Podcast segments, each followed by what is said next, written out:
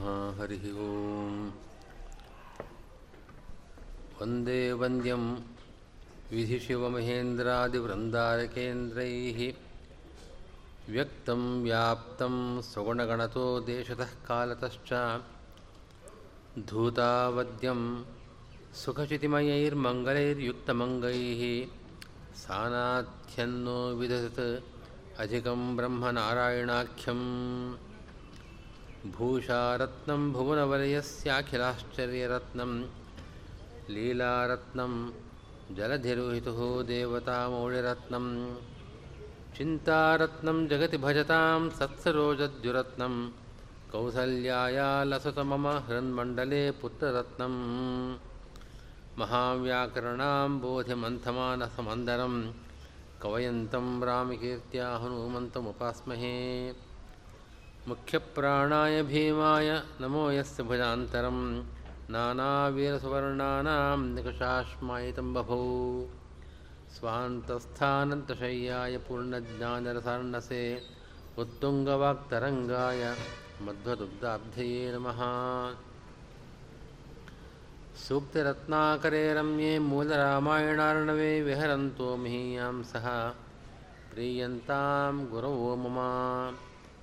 वाल्मीकेर्गौः पुनीयाद्वो महीधरपदाश्रया यद्दुग्धमुपजीवन्ति कवयस्तरणका इव नारायणाय परिपूर्णगुणार्णवाय विश्वोदयस्थितिलयोन्नैतिप्रदाय ज्ञानप्रदाय विबुधासुरसौख्यदुःखसत्कारणाय वितताय नमो नमस्ते।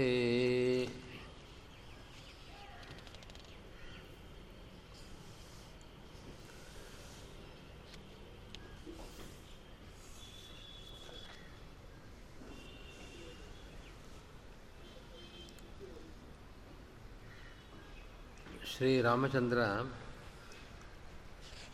ಸುಗ್ರೀವನ ಸಖ್ಯವನ್ನು ಬೆಳೆಸಿದ ಅಂತನ್ನೋ ವಿಷಯ ನಿನ್ನೆ ಬಂದಿದೆ. ಸುಗ್ರೀವ ತನ್ನ ರಕ್ಷಣೆಗಾಗಿ ರಾಮನನ್ನು ಪ್ರಾರ್ಥಿಸಿದ. ತನ್ನ ಅಣ್ಣ ವಾಲಿ ತನಗೆ ಮಾಡಿರತಕ್ಕಂಥ ಅನ್ಯಾಯವನ್ನು ಅವನಲ್ಲಿ ಹೇಳಿಕೊಂಡು ರಾಮನ ಪರಾಕ್ರಮವನ್ನು ತಾನೇ ಪರೀಕ್ಷಿಸಿ ವಾಲಿಯ ಜೊತೆಗೆ ಯುದ್ಧ ಮಾಡಲು, ಅವನನ್ನು ಸಂಹಾರ ಮಾಡಲು ರಾಮಶಕ್ತ ಅಂತ ನಿರ್ಣಯ ಮಾಡಿಕೊಂಡು ಮುಂದೆ ಬರದ ಅಂತನ್ನೋ ಕಥೆಯನ್ನು ನಾವು ರಾಮಾಯಣದಲ್ಲಿ ಕೇಳ್ತೇವೆ.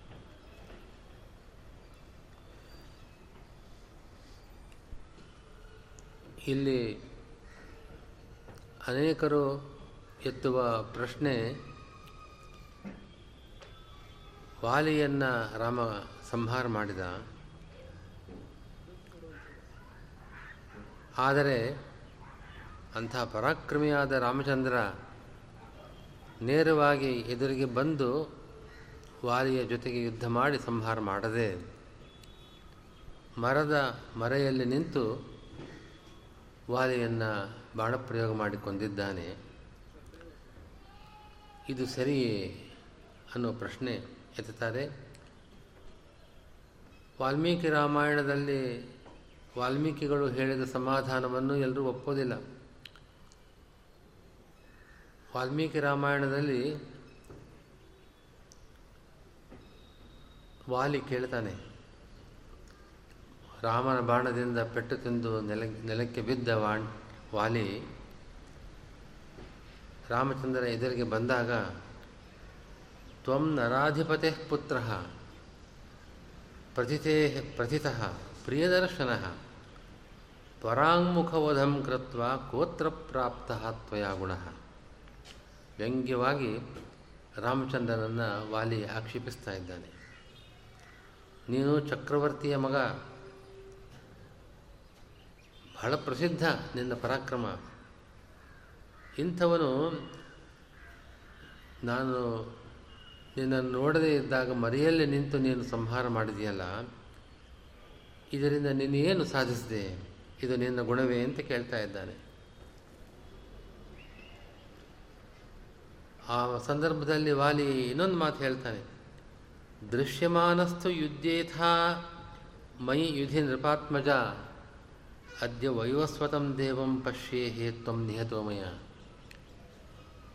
ನೀನೇನಾದರೂ ನನ್ನ ಕಣ್ಣೆದುರಿಗೆ ಬಂದು ನನ್ನ ಜೊತೆಗೆ ಯುದ್ಧ ಮಾಡಿದ್ದಾದರೆ ಆಗ ನನ್ನ ಪರಾಕ್ರಮವನ್ನು ನೀನು ನೋಡ್ತಾ ಇದ್ದಿ.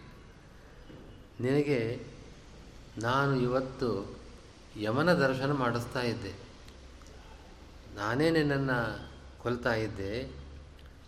ಆದರೆ ನೀನು ಅದೃಶ್ಯನಾಗಿ ನನಗೆ ರಣದಲ್ಲಿ ಸಂ, ನಿಂತು ಯುದ್ಧ ಮಾಡದೆ ಸಂಹಾರ ಮಾಡಿದ್ದೀ ಅಂತ ಆಕ್ಷೇಪ ಮಾಡಿದಾಗ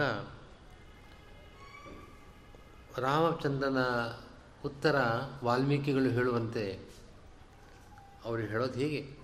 ರಾಮಚಂದ್ರ ಹೇಳ್ತಾನೆ, ನೀನು ತಿಳಿದಿರೋ ತಪ್ಪು ನಾನು ಅಧರ್ಮ ಮಾಡಲಿಲ್ಲ. ಈಗ ಅಖಂಡ ಭೂಮಂಡಲಕ್ಕೆ ಭರತ ಚಕ್ರವರ್ತಿ. ನಾವೆಲ್ಲರೂ ಕೂಡ ಭರತನ ಪ್ರಜೆಗಳು, ಭರತನ ಆಜ್ಞಾನುವರ್ತಿಗಳು. ಚಕ್ರವರ್ತಿಯ ಆದೇಶದಂತೆ ಸರ್ವತ್ರ ಅವನ ರಾಜ್ಯದಲ್ಲಿ ಧರ್ಮಸ್ಥಾಪನೆಗೋಸ್ಕರವಾಗಿ ನಾವು ನಮ್ಮ ಕಾರ್ಯವನ್ನು ಮಾಡಬೇಕಾದದ್ದು ನಮ್ಮ ಕರ್ತವ್ಯ. ಹೀಗಾಗಿ ನಾನು ಈ ಕಾಡಿಗೆ ಬಂದಿದ್ದರೂ ಕೂಡ ಭರತ ಚಕ್ರವರ್ತಿಯ ರಾಜ್ಯದಲ್ಲಿ ಧರ್ಮ ಸಂಸ್ಥಾಪನೆಯ ಹೊಣೆಯನ್ನು ನಾನು ಕೂಡ ಹೊತ್ತಿದ್ದೇನೆ. ನೀನು ಧರ್ಮ ವಿರುದ್ಧ ಕಾರ್ಯವನ್ನು ಮಾಡ್ತಾ ಇದ್ದೀಯೇ? ನಿನ್ನಂಥವನ ಶಿಕ್ಷಣ ನಿನಗೆ ದಂಡನೆಯನ್ನು ವಿಧಿಸ್ತಕ್ಕಂಥದ್ದು ಅದು ಧರ್ಮವೇ ಆಗಿದೆ ಅಂತ ರಾಮ ಹೇಳ್ತಾ ಇದ್ದಾನೆ. ಏನಂತ ಅಧರ್ಮವನ್ನು ಮಾಡಿದ್ದೇನೆ ಅಂತ ವಾಲಿ ಕೇಳಿದರೆ ರಾಮ ಕೊಡುವ ಉತ್ತರ, ನೀನು ನಿನ್ನ ತಮ್ಮನ ಪತ್ನಿಯನ್ನು ಸ್ವೀಕಾರ ಮಾಡಿದ್ದೀಯೆ. ಅದು ಮಹಾಪಾತಕ. ವಾಲ್ಮೀಕಿ ರಾಮಾಯಣದಲ್ಲಿ ರಾಮ ಹೇಳುವ ಮಾತಿದು, ತದೇತತ್ ಕಾರಣಂ ಪಶ್ಯ, ಯದರ್ಥಂ ತ್ವ ಮಯಾ ಹತಃ. ಭ್ರಾತು ವರ್ತಸಿ ಭಾರ್ಯಾಂ ತ್ಯಕ್ವಾ ಧರ್ಮಂ ಸನಾತನಂ. ಸನಾತನ ಧರ್ಮ ಒಂದಿದೆ ಆ ಧರ್ಮದಲ್ಲಿ ಔರಸೀಂ ಭಗಿನೀಂ ವಾಪಿ ಭಾರ್ಯಾಂ ಕ್ವಾಪಿ ಅನುಜಸ್ಯ ಪ್ರಚರೇತ ನರಃ ಕಾಮಾತ್ ತಸ್ಯ ದಂಡೋ ವಧಸ್ಮೃತಃ. ಯಾರಾದರೂ ತನ್ನ ಮಗಳು, ತಂಗಿ ಅಥವಾ ತಮ್ಮನ ಭಾರ್ಯೆ ಇವರನ್ನು, ಇವರ ಸಂಘವನ್ನು ಮಾಡ್ತಾರೋ ಅಂಥವರಿಗೆ ದಂಡವೇ ವಧ. ಬೇರೆ ದಂಡ ಅಲ್ಲ, ಬೇರೆ ದಂಡನೆಯಲ್ಲ ದೇಹಾಂತ ಶಿಕ್ಷೆ. ಮರಣವೇ ಅವರಿಗೆ ಕೊಡಬೇಕಾದ ಶಿಕ್ಷೆ ಅಂತ ಶಾಸ್ತ್ರ ಹೇಳ್ತಾ ಇದೆ. ಹೀಗೆ ಮಹಾಪಾತಕವನ್ನು ಮಾಡಿದ ನಿನ್ನನ್ನು ಸಂಹಾರ ಮಾಡೋದಕ್ಕೆ ನನಗೆ ಅಧಿಕಾರ ಇದೆ ಅಂತ ರಾಮ ಹೇಳ್ತಾನೆ. ಆಯಿತು, ರಾಜನಿಗೆ ಇದು ಕರ್ತವ್ಯ. ಪಾಪಿಗಳಾದ ಪ್ರಜೆಗಳಿಗೆ ಶಿಕ್ಷಣ ನೀಡತಕ್ಕದ್ದು ರಾಜನ ಕರ್ತವ್ಯ ಒಪ್ಕೊಳ್ಳೋಣ. ಆದರೆ ಎದುರಿಗೆ ಬಂದು ಕೊಲ್ಬಹುದಾಗಿತ್ತಲ್ವೇ? ಹಾಗೆ ಅಂತ ಒಂದು ಪ್ರಶ್ನೆ ಬರುತ್ತೆ. ಅದಕ್ಕೆ ಉತ್ತರ ರಾಮ ಹೇಳ್ತಕ್ಕಂಥದ್ದು ನಿಜ, ಎದುರಿಗೆ ಬಂದು ಕೊಲ್ಲಬಹುದಾಗಿತ್ತು ಆದರೆ ನೀನು ಮೃಗ. ಮೃಗನ ಮೃಗವನ್ನು ಸಂಹಾರ ಮಾಡೋದಕ್ಕೆ ಎದುರಿಗೆ ಬರಬೇಕು ಅಂತ ನಿಯಮ ಇಲ್ಲ. ಒಬ್ಬ ಬೇಟೆಗಾರ ಮಹಾಪರಾಕ್ರಮಿ ಆಗಿರಬಹುದು. ಅವನು ಆ ಪ್ರಾಣಿ ಎದುರಿಗೆ ಬಂದು ಸಂಹಾರ ಮಾಡಬೇಕು ಅಂತ ಏನಿಲ್ಲ. ನೀನು ಮೃಗ ಅಂತ ಅನ್ನೋದನ್ನು ಮರಿಬೇಡ ಅಂತ ಹೇಳ್ತಾನೆ. ವಾಗುರೂಪಶಯ ಪಾಶಾಹ ಪೂರ್ವಕ್ಲಿಪ್ತ ಮೃಗದ್ರುಹಾಂ ಹತೋಮಯೋಪಶಯನ ಸೌಮ್ಯ ಶಾಖಾಮೃಗೋ ಹ್ಯಸಿ ಶಾಖಾಮೃಗ ನೀನು ಅಂತ ವಾಲಿಯನ್ನು ಅವನು ಜ್ಞಾಪಿಸ್ತಾ ಇದ್ದಾನೆ. ಮೃಗಂಚ ಅಮೃಗಂ ಆತ್ಮಾನಂ ವೇತ್ಥ ಚೇತ್ ಧಾರ್ಮಿಕತ್ವತಃ ಕಥಂ ತ್ಯಕ್ತ ಅನುಜ ಭುಕ್ತ ತದ್ಭಾರ್ಯಾಚ ಸ್ನುಷಾಸಮ ರಾಮನ ಪ್ರಶ್ನೆ ಹೀಗೆ, ನಾನು ಮೃಗವಲ್ಲ, ಸಾಮಾನ್ಯ ಮೃಗವಲ್ಲ ಒಬ್ಬ ಬೇಟೆಗಾರ ಬೇಟೆಯಾಡುವಂತೆ ನನ್ನನ್ನು ಯಾರೂ ಬೇಟೆಯಾಡತಕ್ಕದ್ದಲ್ಲ. ರೂಪದಲ್ಲಿ ಆಕೃತಿಯಲ್ಲಿ ನಾನು ಮೃಗದಂತೆ ಕಾಣಬಹುದು. ಆದರೆ ನಾನು ಶಾಸ್ತ್ರಜ್ಞ. ನಾನು ಶಾಸ್ತ್ರವಿಹಿತವಾದ ಕರ್ಮಗಳನ್ನು ಅನುಷ್ಠಾನ ಮಾಡತಕ್ಕಂಥ ಯೋಗ್ಯತೆ ಇದ್ದವನು. ವಾಲಿ ಪ್ರತಿನಿತ್ಯ ಪ್ರಾತಃ ಕಾಲದಲ್ಲಿ ಸಂಧ್ಯಾ ಆಚರಣೆ ಮಾಡೋದಕ್ಕೋಸ್ಕರವಾಗಿ ನಾಲ್ಕೂ ಸಮುದ್ರಗಳಿಗೆ ಹೋಗಿ ಬರ್ತಾ ಇದ್ದ ಅಂತನೋ ಕಥೆಯನ್ನು ನಾವು ಕೇಳ್ತೇವೆ. ಒಂದು ಕಪಿ ಸಾಮಾನ್ಯ ಮೃಗ ಏನಾದರೂ ಇಂಥ ಕೆಲಸವನ್ನು ಮಾಡುತ್ತೆ. ಶಾಸ್ತ್ರವಿಹಿತವಾದ ಕರ್ಮಗಳನ್ನು ಮಾಡೋದಕ್ಕೆ ಅದಕ್ಕೆ ಅಧಿಕಾರವೂ ಇಲ್ಲ, ಮತ್ತು ಯೋಗ್ಯತೆಯೂ ಇರೋದಿಲ್ಲ. ವಾಲಿ ಈ ರೀತಿಯಾಗಿ ತನ್ನ ಪರಾಕ್ರಮದ ಜೊತೆಗೆ ಶಾಸ್ತ್ರವಿಹಿತವಾದ ಮನುಷ್ಯರಿಗೆ ವಿಹಿತವಾಗಿರತಕ್ಕಂಥ ಕಾರ್ಯಗಳನ್ನು ಮಾಡುವ ವಾಲಿ ಸಾಮಾನ್ಯ ಮೃಗ ಅಂತ ತಿಳಿಸ್ತಕ್ಕದ್ದು ತಿಳಿಯತಕ್ಕದ್ದಲ್ಲ ಅಂತೇನಾದರೂ ಇದ್ದರೆ ರಾಮ ಹೇಳ್ತಾ ಇದ್ದಾನೆ, ಮೃಗಂಚ ಅಮೃಗಂ ಆತ್ಮಾನಂ ನೀನು ಮೃಗ, ಆದರೆ ನಾನು ಮೃಗವಲ್ಲ ಅಂತ ನೀನೇನಾದರೂ ಭಾವಿಸುವುದಾದರೆ ಚೇತ್ ಧಾರ್ಮಿಕತ್ವತಃ ಕಥಂ ತ್ಯಕ್ತಃ ಅನುಜಃ. ನೀನು ಧಾರ್ಮಿಕನಾಗಿರಬೇಕಲ್ವೇ? ನೀನು ಮೃಗವಲ್ಲ ಅಂತ ನಿನ್ನ ಭಾವನೆ ಇದ್ದರೆ ಕೇವಲ ಕೆಲವು ಕರ್ಮಗಳನ್ನು ವಿಹಿತವಾದ, ಶಾಸ್ತ್ರವಿಹಿತವಾದ ಕರ್ಮಗಳನ್ನು ಮಾಡುವುದರ ಜೊತೆಗೆ ಧರ್ಮಕ್ಕೆ ಅನುಸಾರವಾಗಿ ನಿನ್ನ ನಡತೆ ಇರಬೇಕಾಗಿತ್ತು, ಜೀವನ ಇರಬೇಕಾಗಿತ್ತು. ಆದರೆ ತ್ಯಕ್ತಃ ಅನುಜಃ ನಿನ್ನ ತಮ್ಮನನ್ನು ಓಡಿಸಿದ್ದೇ ರಾಜ್ಯ ಬಿಟ್ಟು ಅದು ಅಧರ್ಮ. ಭುಕ್ತ ತದ್ಭಾರ್ಯಾಚ ಸ್ನುಶಾಸಮ ಸೊಸೆಯಂತೆ ಇರತಕ್ಕಂಥ ನಿನ್ನ ತಮ್ಮನ ಹೆಂಡತಿಯನ್ನು ನೀನು ಸ್ವೀಕಾರ ಮಾಡಿದ್ದೀಯೇ? ಹೀಗೆ ಅಹಂ ಶಾಸ್ತಾಸ್ಮಿ ದುಷ್ಟಾನಾಂ. ರಾಮ ಹೇಳ್ತಾನೆ, ನಾನು ದುಷ್ಟರಿಗೆ ಶಾಸನ ಮಾಡತಕ್ಕವನು, ನನ್ನ ಜವಾಬ್ದಾರಿ, ನನ್ನ ಕರ್ತವ್ಯ ಇದು. ಸತಾಂಚ ಉತ್ಪಥಗಾಮಿನಾಂ. ಅವರು ಸಜ್ಜನರಾಗಿರ್ಬೋದು, ಸಜ್ಜನರಾದರೂ ಕೂಡ ಮಾರ್ಗ ಬಿಟ್ಟು, ಧರ್ಮ ಮಾರ್ಗ ಬಿಟ್ಟು ಅವರ ನಡತೆ ಇದ್ದ ಪಕ್ಷದಲ್ಲಿ ಶಾಸನ ಮಾಡತಕ್ಕದ್ದು ನನ್ನ ಕರ್ತವ್ಯ. ಇಷ್ಟು ಹೇಳಿ ರಾಮ ಒಂದು ಮಾತು ಹೇಳ್ತಾನೆ. ಆಯಿತು, ನೀನು ಮಾಡಿದ ಅಪರಾಧಕ್ಕೆ ನಿನಗೆ ಶಿಕ್ಷೆಯನ್ನು ಕೊಟ್ಟಿದ್ದೇನೆ. ಇಲ್ಲ, ನೀನು ಬದುಕಬೇಕು ಅಂತ ಆಸೆ ಇರೋದಾದರೆ ಕಾಮಂ ತ್ವಾಂ ಜೀವಯಾಮಿ ಇಚ್ಛಿಸಿ. ನಿನ್ನನ್ನು ಈಗಲೇ ಬದುಕಿಸಬಲ್ಲೆ ನಾನು. ನಾನು ಬಾಣಪ್ರಯೋಗ ಮಾಡಿದ್ದು ಖಂಡಿತವಾಗಿಯೂ ನೀನು ಮರಣ ಕೊಡತಕ್ಕಂಥ ಒಂದು ಪ್ರಹಾರ ಅದು. ನೀನು ಮರಣಾವಸ್ಥೆಯಲ್ಲಿದ್ದಿ. ಆದರೆ ನೀನೇನಾದರೂ ಬದುಕಬೇಕು ಅಂತ ಇಷ್ಟಪಡೋದಾದರೆ ಆಯಿತು, ನಿನಗೆ ಶಿಕ್ಷೆ ಆದಿದ್ದಾಯಿತು ಪುನಃ ನಾನು ಬದುಕಿಸ್ತೇನೆ ಅಂತ ಹೇಳ್ತಾನೆ. ಇಷ್ಟೆಲ್ಲ ಮಾತುಗಳನ್ನು ಕೇಳಿದಾಗ ವಾಲ್ಮೀಕಿ ರಾಮಾಯಣದಲ್ಲಿ ಹೇಳುವಂತೆ, ರಾಮವಾಣಿ ಸುಧಾಂ ಪ್ರಾಪ್ಯ ರಮಣೀಯಾಂ ಪ್ರಸನ್ನಧೀಹಿ. ವಾಕ್ಯಂ ಅಶ್ರುಮುಖೋ ವಾಲಿ ಭಕ್ತಿ ಗದ್ಗದ ಮುಕ್ತವಾನ್ ಅವನು ರಾಮಭಕ್ತನೇ. ರಾಮನ ಈ ಅಮೃತದಂತಹ ವಾಣಿಯನ್ನು ಕೇಳಿದ ಅವನ ಮನಸ್ಸಿಗೆ ಮನಸ್ಸಿನಲ್ಲಿದ್ದ ಕಲ್ಮಶ ಹೋಯಿತು, ಅವನ ಮನಸ್ಸು ಪ್ರಸನ್ನವಾಯಿತು. ಕಣ್ಣಲ್ಲಿ ನೀರು ಹಾಕ್ತಾ ಅವನು ಭಕ್ತಿಯಿಂದ ಗದ್ಗದನಾಗಿ ರಾಮನ ಮುಂದೆ ಹೇಳ್ತಾ ಇದ್ದಾನೆ, ಕ್ಷಮಸ್ವ ಆರ್ತಗಿರಂ ಸ್ವಾಮಿನ್, ನಮೇ ಅಸೂಯಿತಮರ್ಹ ಅರ್ಹಸಿ. ನಾನು ದುಃಖಿತನಾಗಿ ನಿನ್ನಲ್ಲಿ ಬೇಡ್ತಾ ಇದ್ದೇನೆ, ಕ್ಷಮೆ ಮಾಡು. ನನ್ನ ಮೇಲೆ ನಿನ್ನ ಕೋಪ ಇರತಕ್ಕಂಥದ್ದಲ್ಲ.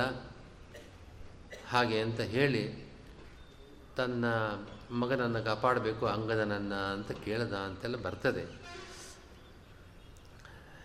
ಇದೊಂದು ಅಲ್ಲದೆ ಇನ್ನೊಂದು ವಿಚಾರ, ಆಚಾರ್ಯರು ತಾತ್ಪರ್ಯ ನಿರ್ಣಯದಲ್ಲಿ ಹೇಳುವ ಸಮಾಧಾನ. ಏಕೆಂದರೆ ಭಗವಂತನಲ್ಲಿ ದೋಷದ ಸಂದೇಹವೂ ನಮಗಿರಬಾರ್ದು. ಹೌದು, ಭಗವಂತ ನಿರ್ದೋಷ ಅಂತ ಕೇಳ್ತೇವೆ. ಮನುಷ್ಯರಲ್ಲಿ ಸಹಜವಾದ ದೋಷ ಭಗವಂತನಲ್ಲಿ ಇರಬಾರದಲ್ಲವೇ ಅಂತ ಒಂದು ಸಂದೇಹ ಎಲ್ಲೋ ಒಂದು ಕಡೆ ಹಾಗೆಯೇ ಉಳ್ಕೊಂಡಿರುತ್ತೆ. ಆದರೆ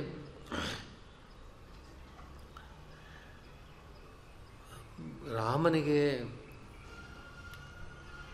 ಬಲ ಎಂಥದ್ದಿತ್ತು ಅನ್ನೋದನ್ನು ನಾವು ಮನಸ್ಸಿನಲ್ಲಿ ಅದರ ಸಂದೇಹವೂ ಬರೋದಿಲ್ಲ. ಕ್ರಮವಾಗಿ ನಾವು ವಿಚಾರ ಮಾಡಿದಾಗ. ವಾಲಿಯು ಅದನ್ನು ಪರೀಕ್ಷೆ ಸುಗ್ರೀವನು ಕೂಡ ಆ ಪರೀಕ್ಷೆಯನ್ನು ಮಾಡಿದ್ದಾನೆ.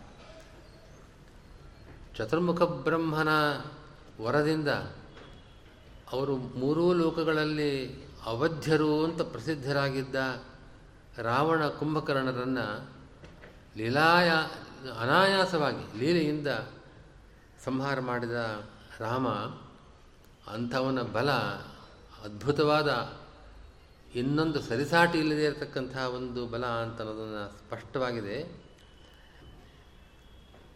ಒಂದು ವಿಷಯ ನಾವು ಗಮನಿಸಬೇಕಾದದ್ದು, ವಾಲಿಗೂ ರಾವಣನಿಗೂ ವ್ಯತ್ಯಾಸ ಏನು? ರಾವಣನೂ ಕೂಡ ಇದೇ ಕೆಲಸವನ್ನು ಮಾಡ್ತಾ ಇದ್ದ. ಪರಸ್ತ್ರೀ ಸಂಗಮವನ್ನು ಮಾಡತಕ್ಕಂತಹ ದುಷ್ಟ ಕಾರ್ಯ ಅವನು ಬರೀ ಸೀತಾ, ಸೀತೆ ಮಾತ್ರ ಅಲ್ಲ, ರಾವಣ ಚರಿತ್ರೆಯನ್ನು ನೋಡಿದಾಗ ಇಂಥ ಎಷ್ಟೋ ಕಾರ್ಯಗಳನ್ನು ಮಾಡಿದ್ದಾನವನು. ಹೀಗಾಗಿ ರಾವಣನಂತೆ ಇವನು ಚಾರಿತ್ರ್ಯ ಹೀನ ವಾಲಿಯು ಕೂಡ ಚಾರಿತ್ರ್ಯವನ್ನು ಕಳೆದುಕೊಂಡವನು.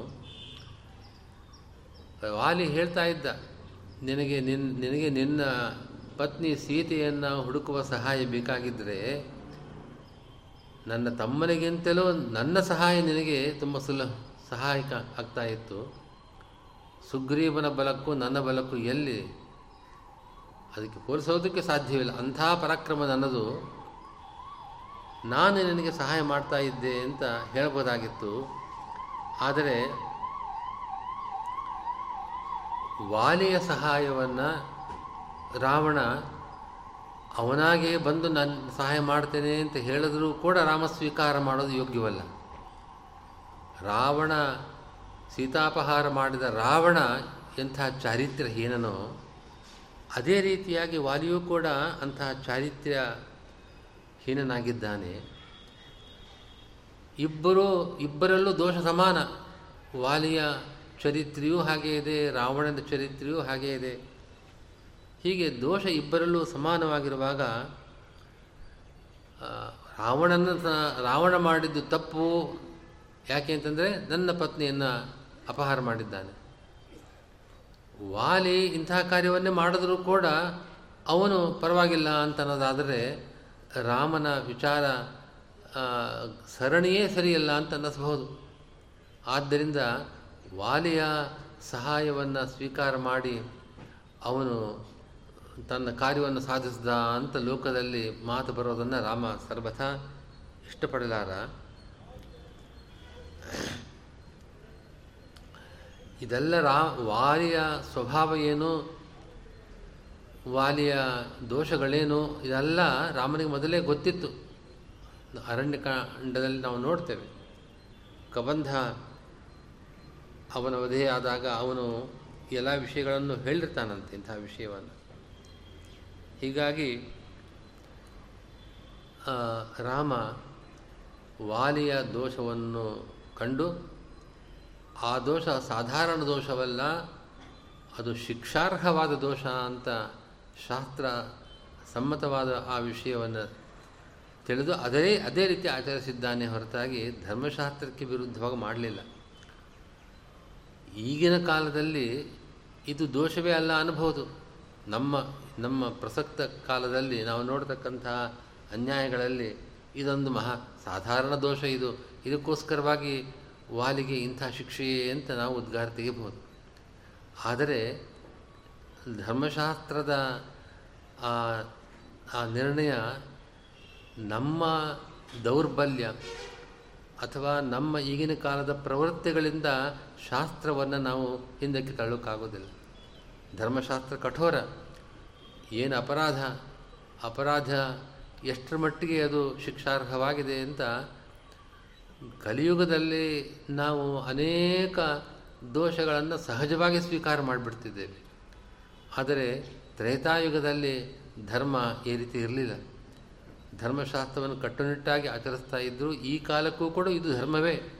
ನಮ್ಮ ದೌರ್ಬಲ್ಯ ಅಧರ್ಮವನ್ನು ಧರ್ಮ ಅಂತ ಸ್ವೀಕಾರ ಮಾಡಿದ ಮಾತ್ರದಿಂದ ನಾವು ರಾಮನ ಮೇಲೆ ಅವನು ಅಂಥದ್ದ ಅಧರ್ಮ ಏನಾಗಿರಲಿಲ್ಲ ಆದರೂ ಕೂಡ ಅಂಥ ಶಿಕ್ಷೆಯನ್ನು ಕೊಟ್ಟ ವಾರಿಗೆ ಅಂತ ಹೀಗೆ ಆಕ್ಷೇಪ ಮಾಡೋದು ನಮ್ಮ ಒಂದು ವಿಚಾರ ಶಕ್ತಿಯ ಹೀನತೆ ಅಥವಾ ನಮ್ಮ ಸಹಜವಾದ ದೌರ್ಬಲ್ಯ ಕಾಲ, ಕಾಲದೋಷದಿಂದ ನಮ್ಮಲ್ಲಿ ಬಂದಿರತಕ್ಕಂಥ ಇಂಥ ದೋಷಗಳನ್ನು ಲಘುವಾಗಿ ಪರಿಗಣಿಸ್ತಕ್ಕಂಥದ್ದು ಸರಿಯಲ್ಲ ಅದು ಅಂತ ಅನ್ನೋದನ್ನು ಮಾತ್ರ ನಾವು ತಿಳಿಯಬೇಕಾದದ್ದು. ವಾಲಿ ಸುಗ್ರೀವನ ಜೊತೆಗೆ ಯುದ್ಧ ಮಾಡುವಾಗ ಮೊದಲ ಬಾರಿಗೆ ರಾಮ ಕೊಲ್ಲಿಲ್ಲ. ಅಲ್ಲೊಂದು ನೀತಿಯನ್ನು ರಾಮ ತೋರಿಸ್ತಾ ಇದ್ದಾನಂತೆ. ಮೊದಲನೇ ಸರ್ತಿ ವಾಲಿ ಸುಗ್ರೀವರು ಯುದ್ಧ ಮಾಡಿದರು.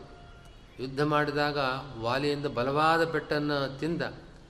ರಾಮ ಮರೆಯಲ್ಲಿ ನಿಂತು ನೋಡ್ತಾನೇ ಇದ್ದ. ಏನು ಮಾಡಲಿಲ್ಲ? ಇನ್ನು ಸಾಧ್ಯವಿಲ್ಲ ಅಂತನೋ ಅಷ್ಟು ಪೆಟ್ಟು ತಿಂದಾಗ ಸುಗ್ರೀವ ಓಡಿ ಬಂದ. ಬಂದು ರಾಮನನ್ನು ಆಕ್ಷೇಪ ಮಾಡ್ತಾನೆ. ನಿನ್ನ ಮಾತನ್ನು ಕೇಳಿಕೊಂಡು ನಾನು ಯುದ್ಧಕ್ಕೆ ಹೋದೆ. ಯುದ್ಧ ಮಾಡುವಾಗ ನಾನು ವಾಲಿಯನ್ನು ಕೊಲ್ತೇನೆ ಅಂತ ನೀನು ಹೇಳಿದೆ. ನಾನು ಏಟ್ ತಿಂತಾನೆ ಇದ್ದೀನಿ ನೋಡ್ತಾನೆ ಇದ್ದಿ. ನನ್ನ ರಕ್ಷಣೆ ಮಾಡಲಿಲ್ಲ ಯಾಕೆ ಅಂತ ಕೇಳಿದಾಗ ರಾಮ ಒಂದು ಮಾತೃ, ಮಾತನ್ನು ಹೇಳ್ತಾ ಇದ್ದಾನೆ. ಸೌಭ್ರಾತ್ರಮೇಶ ಯದಿ ವಾಂಛತಿ, ವಾಲಿನೈವಂ ನಾಹಂ ನಿರಾಗಸಮಥ ಅಗ್ರಜನಿಂ ಹನಿಷ್ಯೆ. ದೀರ್ಘ ಸಹೋದರಗತೋ ನ ಭವೇದ್ಯಕೋಪ ದೀರ್ಘೋಪಿ ಕಾರಣಮೃತೆ ವಿನಿವರ್ತತೆ ಚ. ಈ ಅಣ್ಣ ತಮ್ಮಂದಿರಿವರು ವಾಲಸುಗ್ರೀವರು ಅಣ್ಣ ತಮ್ಮಂದಿರು. ಲೋಕದಲ್ಲಿ ಎಲ್ಲ ಕಡೆಗೂ ಇರುತ್ತೆ. ಅಣ್ಣ ತಮ್ಮಂದಿರು ಯಾವಾಗಲೂ ಸಹಜವಾದ ಸ್ನೇಹ ಅವರಲ್ಲಿ ಇರೋದಿಲ್ಲ. ಎಷ್ಟೋ ಸಂದರ್ಭಗಳಲ್ಲಿ ಕಲಹ, ಜಗಳ ನಡೆಯುತ್ತೆ. ಆದರೆ ಅವರು ಅಣ್ಣ ತಮ್ಮಂದಿರು ಅಲ್ಲದೆ ಹೋದರೆ ಯಾವುದೋ ಒಂದು ಕ್ಷುಲ್ಲಕ ಕಾರಣಕ್ಕೆ ಆಡಿದ ಆ ಜಗಳ ಅದು ಶಾಶ್ವತವಾಗಿ ಇರಬಹುದು. ಆದರೆ ಸಹೋದರರಾಗಿದ್ದರೆ ಆ ಒಂದು ಕಲಹ ಅದು ಎಷ್ಟೋ ಸಂದರ್ಭಗಳಲ್ಲಿ ಶಾಶ್ವತವಾಗಿರೋದಿಲ್ಲ ಸ್ವಲ್ಪ ಕಾಲ ಆದಮೇಲೆ ನಾವಿಬ್ಬರು ಒಂದೇ ತಾಯಿ ಮಕ್ಕಳು ಅಂತ ಹೇಳಿ ಯಾವುದೋ ಒಂದು ಸ್ನೇಹ ಮನಸ್ಸಿನಲ್ಲಿ ಗೂಢವಾಗಿ, ಸುಪ್ತವಾಗಿರತಕ್ಕಂತಹ ಸ್ನೇಹ ಪುನಃ ಹೊರಗೆ ಬರುತ್ತೆ. ಹಿಂದೆ ಮಾಡಿದ ತಪ್ಪುಗಳನ್ನೆಲ್ಲ ಮರಿತಾರೆ.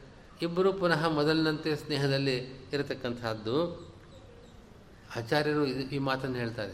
ರಾಮಾಯಣದಲ್ಲೂ ಬಂದಿರತಕ್ಕಂಥದ್ದು ಇದು ದೀರ್ಘ ಸಹೋದರಗತಃ ನವೈವೇದ್ಯ ಕೋಪ. ಕೋಪ ಬಹಳ ಕಾಲ ಇರೋದಿಲ್ಲ ಸಹೋದರರಲ್ಲಿ. ಜಗಳ ಆಡ್ತಾ ಇರ್ತಾರೆ, ಪುನಃ ಸ್ನೇಹವಾಗೂ ಇರ್ತಾರೆ. ಮತ್ತು ಕೆಲವು ಸಂದರ್ಭಗಳಲ್ಲಿ ಬಹಳ ಕಾಲ ದ್ವೇಷ ಅವ್ರು ಮಾಡ್ತಾರೆ. ಆದರೆ ಎಂದೋ ಒಂದು ಕಾಲದಲ್ಲಿ ಕಾರಣ ಮೃತೆ ವಿನಿವರ್ತತೆ ಏನೂ ಅಂಥ ಪ್ರಬಲವಾದ ಕಾರಣ ಇರೋದಿಲ್ಲ ಆ ದ್ವೇಷ ಹೋಗೋದಕ್ಕೆ. ಆದರೂ ಆ ದ್ವೇಷ ಹೋಗಿಬಿಡ್ತದೆ. ಹೀಗೆ ಇಂಥ ಸಂದರ್ಭಗಳಲ್ಲಿ ಹೊರಗನವರು, ಮೂರನೆಯವರು ಆ ಸಹೋದರರ ಮಧ್ಯೆ ಕಲಹ ಬಂದಾಗ ಒಂದು ಪಕ್ಷವನ್ನು ಸ್ವೀಕಾರ ಮಾಡಿ ಅವರ ದ್ವೇಷವನ್ನು ಇನ್ನೂ ಹೆಚ್ಚುವಂತೆ ಮಾಡಿ ಒಬ್ಬನ ಪರವಾಗಿ ನಿಂತು ಮತ್ತೊಬ್ಬನನ್ನು ಮತ್ತೊಬ್ಬನಿಗೆ ದಂಡನೆಯನ್ನು ಮಾಡತಕ್ಕಂಥದ್ದು ಒಂದು ನೀತಿಯಲ್ಲ. ಅಣ್ಣ ತಮ್ಮಂದರಲ್ಲಿ ಕಲಹ ಬಂದಾಗ ಮೂರನೆಯವರು ತಾಳ್ಮೆ ವಹಿಸಬೇಕು, ಆ ಕೋಪಕ್ಕೆ ಶಮನ ಆಗುವ ಕಾರ್ಯಗಳನ್ನು ಮಾಡಬೇಕು ಹೊರತಾಗಿ ಪುನಃ ಕೋಪ, ದ್ವೇಷ ಜಾಸ್ತಿ ಆಗುವಂತೆ ಮಾಡ್ತಕ್ಕಂಥದ್ದಲ್ಲ. ಮುಂದೇನಾದರೂ ಅವರಿಬ್ಬರು ಒಟ್ಟಾದರೆ ಅಣ್ಣ ತಮ್ಮಂದಿರು ಅವರಿಬ್ಬರೂ ಸೇರಿ ಇವನ ಮೇಲೆ ಪುನಃ ತಿರುಗಿ ಬೀಳ್ತಾರೆ. ಆದ್ದರಿಂದ ಹಾಗೆ ಮಾಡ್ತಕ್ಕದ್ದು ಲೋಕನೀತಿಯಲ್ಲ, ಮಾಡ್ತಕ್ಕದ್ದಲ್ಲ ಅನ್ನೋದನ್ನು ಕೂಡ ರಾಮ ಮೊದಲು ತೋರಿಸ್ತಾ ಇದ್ದಾರೆ. ಮೊದಲ ಸಲ ಯುದ್ಧವಾದಾಗ ಆಗ ವಾಲಿಯಿಂದ ಅಷ್ಟು ಪೆಟ್ಟು ತಿಂದವನು ಸುಗ್ರೀವ ಬದುಕೋಕ್ಕೆ ಸಾಧ್ಯವಿಲ್ಲ ಅನ್ನೋ ಸ್ಥಿತಿಯಲ್ಲಿದ್ದ ಅಂಥ ಏಟು ಬಿದ್ದಿತ್ತು. ಆ ಕಾಲದಲ್ಲಾದರೂ ಕೂಡ ವಾಲಿಗೆ ಏನಾದರೂ, ಪಾಪ, ನನ್ನ ತಮ್ಮನಿಗೆ ನಾನು ಎಷ್ಟು ಹೊಡೆದೆ, ಇನ್ನು ಸತ್ತೋಗ್ತಾನವನು ಇನ್ನು ಬಿಟ್ಬಿಡೋಣ ಅಂತನ್ನೋ ಒಂದು ಕರುಣೆ ಪುನಃ ಸ್ನೇಹವನ್ನು ತೋರಿಸೋಣ ಅಂತನ್ನೋ ಬುದ್ಧಿ ಬರಲಿಲ್ಲ. ಆದ್ದರಿಂದ ಈ ವಾಲಿಗೆ ಸುಗ್ರೀವನನ್ನು ಕಂಡರೆ ದ್ವೇಷ, ಅವನು ಅವನ ಮರಣದಿಂದಲೂ ಅದು ಹೋಗೋದಿಲ್ಲ ಅಂತ ಅನ್ನೋದನ್ನು ಮೊದಲು ರಾಮ ಖಚಿತಪಡಿಸ್ಕೊಂಡ. ಇವರಿಬ್ಬರ ದ್ವೇಷ ಬೇರೆ ಸಹೋದರರಲ್ಲಿ ಆ ಕೋಪ, ತಾಪ ಸ್ವಲ್ಪ ಕಾಲ ಇದ್ದು ಹೋಗ್ಬೋದು.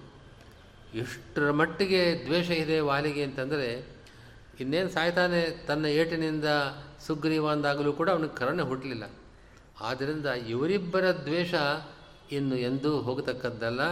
ಇಂಥ ಸಂದರ್ಭದಲ್ಲಿ ನಾನು ಎಲ್ಲಿ ಅಧರ್ಮವಿದೆಯೋ ಅದಕ್ಕೆ ದಂಡನೆ ಮಾಡಬೇಕಾದದ್ದು ನನ್ನ ಕರ್ತವ್ಯ ಅಂತ ಹೀಗೆ ಭಾವಿಸಿ ರಾಮ ವಾಲಿಯನ್ನು ಸಂಹಾರ ಮಾಡಿದ ಅಂತ ಹೀಗೆಲ್ಲ ಪರಿಹಾರವಿದೆ. ಒಟ್ಟಿನಲ್ಲಿ ಇಂಥ ಒಂದು ಆಕ್ಷೇಪಗಳನ್ನು ಮಾಡೋರು ವಿಚಾರ ಮಾಡಬೇಕು. ರಾಮಚಂದ್ರ ಈ ಸಂದರ್ಭದಲ್ಲಿ ಮಾಡಿರತಕ್ಕಂಥ ಕಾರ್ಯ ಇದು ಯಾವುದೇ ರೀತಿಯಿಂದ ಅವನಿಗೆ ಕಲಂಕವನ್ನು ಕೊಡ್ತಕ್ಕಂಥದ್ದಲ್ಲ. ರಾಮಚಂದ್ರ ಅಕಳಂಕನೇ ಸರ್ವಕಾಲದಲ್ಲೂ ಅಂತ ಅನ್ನೋದನ್ನು ನಾವು ವಿಚಾರ ಮಾಡಿ ನಿರ್ಣಯ ಮಾಡಬೇಕು. ಇನ್ನು ರಾಮನ ವಿಷಯದಲ್ಲಿ ಇಂಥ ಒಂದು ಶಂಕೆಗಳನ್ನು ಮಾಡೋದಕ್ಕೆ ಇನ್ನೊಂದು ಸಂದರ್ಭ ಅಂತಂದರೆ, ರಾಮ ಕವಿಸೈನ್ಯವನ್ನು ತೆಗೆದುಕೊಂಡು ಹೋಗಿ ರಾವಣ ಜೊತೆಗೆ ಯುದ್ಧ ಮಾಡಿ ರಾವಣ ಸಂಹಾರ ಆಗತ್ತೆ. ಸಂಹಾರವಾದ ಮೇಲೆ ರಾಮ ಅಯೋಧ್ಯೆಗೆ ಹಿಂದಿರುಗ್ತಾನೆ. ಪಟ್ಟಾಭಿಷೇಕವಾಗತ್ತೆ. ಆ ಭಾಗವೆಲ್ಲ ಬಹಳ ಸುಂದರವಾಗಿ ರಾಮಾಯಣದಲ್ಲಿ ಬಂದಿದೆ.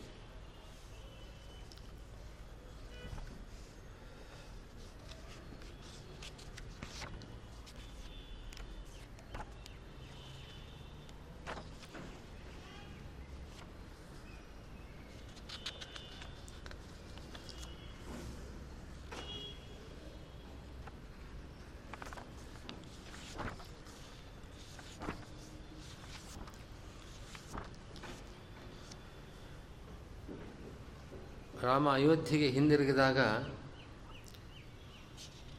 ಪ್ರಜೆಗಳೆಲ್ಲ ಬಹಳ ಸಂಭ್ರಮದಿಂದ ರಾಮನ ಆಗಮನವನ್ನು ನಿರೀಕ್ಷೆ ಮಾಡ್ತಾ ಇದ್ದವರು.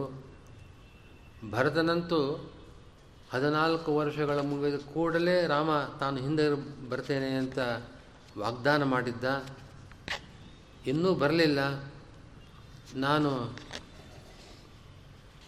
ಅಗ್ನಿಯಲ್ಲಿ ಪ್ರವೇಶ ಮಾಡ್ತೇನೆ ಅಂತ ಹೊರಡುವ ಸಂದರ್ಭದಲ್ಲಿ ಹನುಮಂತ ಬಂದು ಬರ್ತಾ ಇದ್ದಾನೆ ರಾಮ ಅಂತ ತೋರಿಸಿ ಅವನಿಗೆ ಹೇಳಿ ಅವನನ್ನು ನಿಲ್ಲಿಸಿದ ಅಂತ ಅನ್ನೋ ಕಥೆ ರಾಮಾಯಣದಲ್ಲಿ ಬರ್ತಾ ಇದೆ.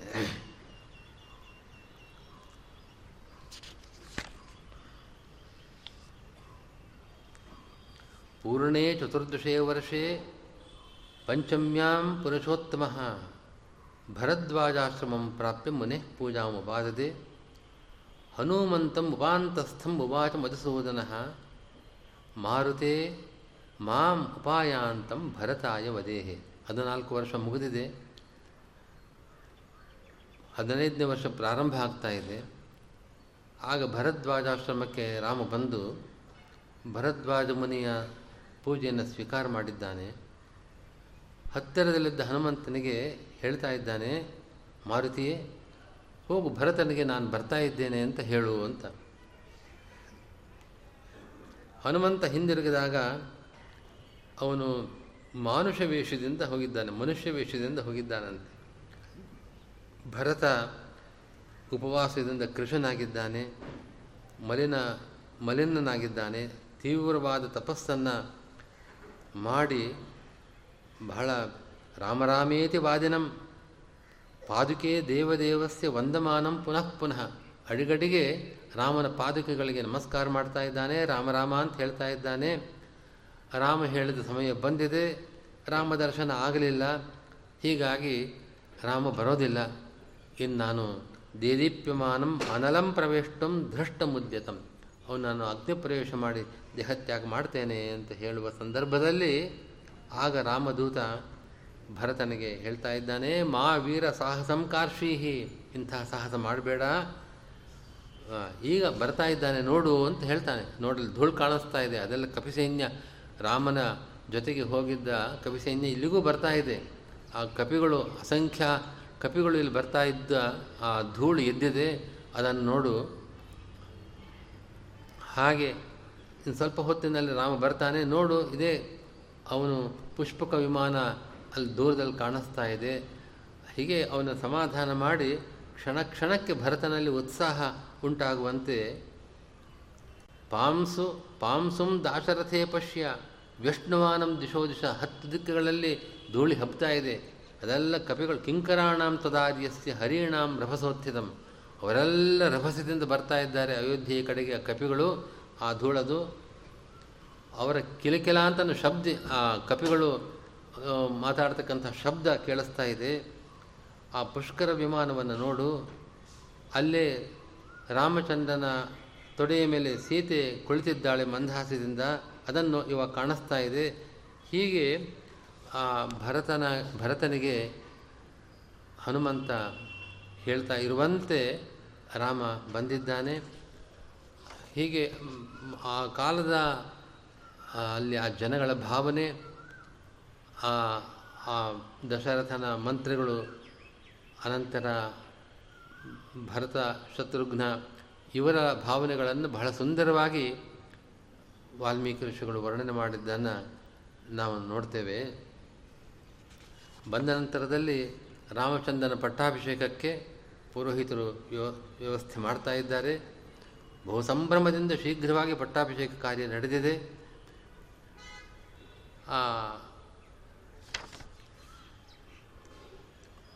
ಅನೇಕರು ಅಪ್ಸರೆಯರು, ಇತರ ದೇವತೆಗಳು, ಮಹರ್ಷಿಗಳು, ಬ್ರಹ್ಮರ್ಷಿಗಳು ಎಲ್ಲವೂ ಕೂಡ ಅಲ್ಲಿ ಬಂದು ಸೇರಿದ್ದಾರಂತೆ.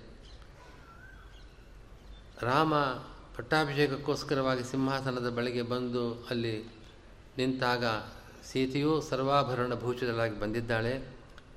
ಸಿತಾತಪತ್ರಂ ತಪನೀಯ ದಂಡಂ ದಧೇ ಸುಮಿತ್ರಾತನಯ ಯವೀಯಾನ್.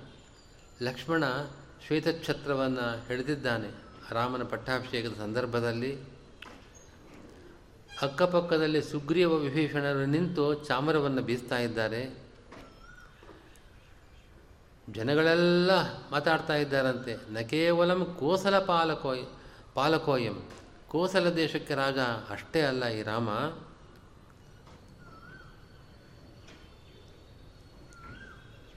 ಪಾತಾಭುವ ಸಪ್ತ ಸಮುದ್ರವತ್ಯ ಸಮಸ್ತ ಭೂಮಂಡಲಕ್ಕೆ ಇವನು ರಾಜನಾಗಿದ್ದಾನೆ ಅಂತ ಹೇಳ್ತಾ ಇದ್ದಾಗ ರಾಮ ಮಂದಹಾಸವನ್ನು ತೋರಿಸ್ತಾ ಇದ್ದಾನಂತೆ. ಹೀಗೆ ನಿಂತಾಗ ಪಟ್ಟಾಭಿಷೇಕ ಆಯಿತು. ಸೀತೆ ರಾಮನ ಬಳಿಯಲ್ಲಿ ನಿಂತಿದ್ದಾಳೆ. ಅನರ್ಘ್ಯವಾದ ಭೂಷಣಗಳಿಂದ ಭೂಷಿತಳಾಗಿದ್ದಾಳೆ. ಆ ಸಂದರ್ಭದಲ್ಲಿ ವಿಭೂಷಣೈಸ್ತೈಶ್ಚ ವಿಭೂಷಿತಾಂಗಿ ಸೀತಾ ವರಿಷ್ಠಾಮತ ಹಾರಮಾಲಾಂ. ಉನ್ಮುಚ್ಯ ಕಂಠಾತ್ ಅವಲೋಕಯಂತಿ ದದರ್ಶ ದೇವಸ್ಯ ಮುಖೇಂದ್ರ ಬಿಂಬಂ. ತಾನು ಹಾಕಿದ ಒಂದು ಅನರ್ಘ್ಯವಾದ ಒಂದು ಹಾರಮಾಲೆಯನ್ನು ಸೀತೆ ತನ್ನ ಕಂಠದಿಂದ ತೆಗೆದಂತೆ ತೆಗೆದು ರಾಮನ ಮುಖವನ್ನು ನೋಡಿದಳು.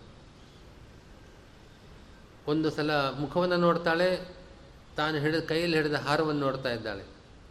ಮುಹುರ್ಮುಖೇಂದುಂ ನಿಜ ಮೀಕ್ಷಮಾಣ. ಮುಹುಶ್ಚ ಮುಕ್ತಾಸ್ತ್ರ ಮೀಕ್ಷಮಾಣ.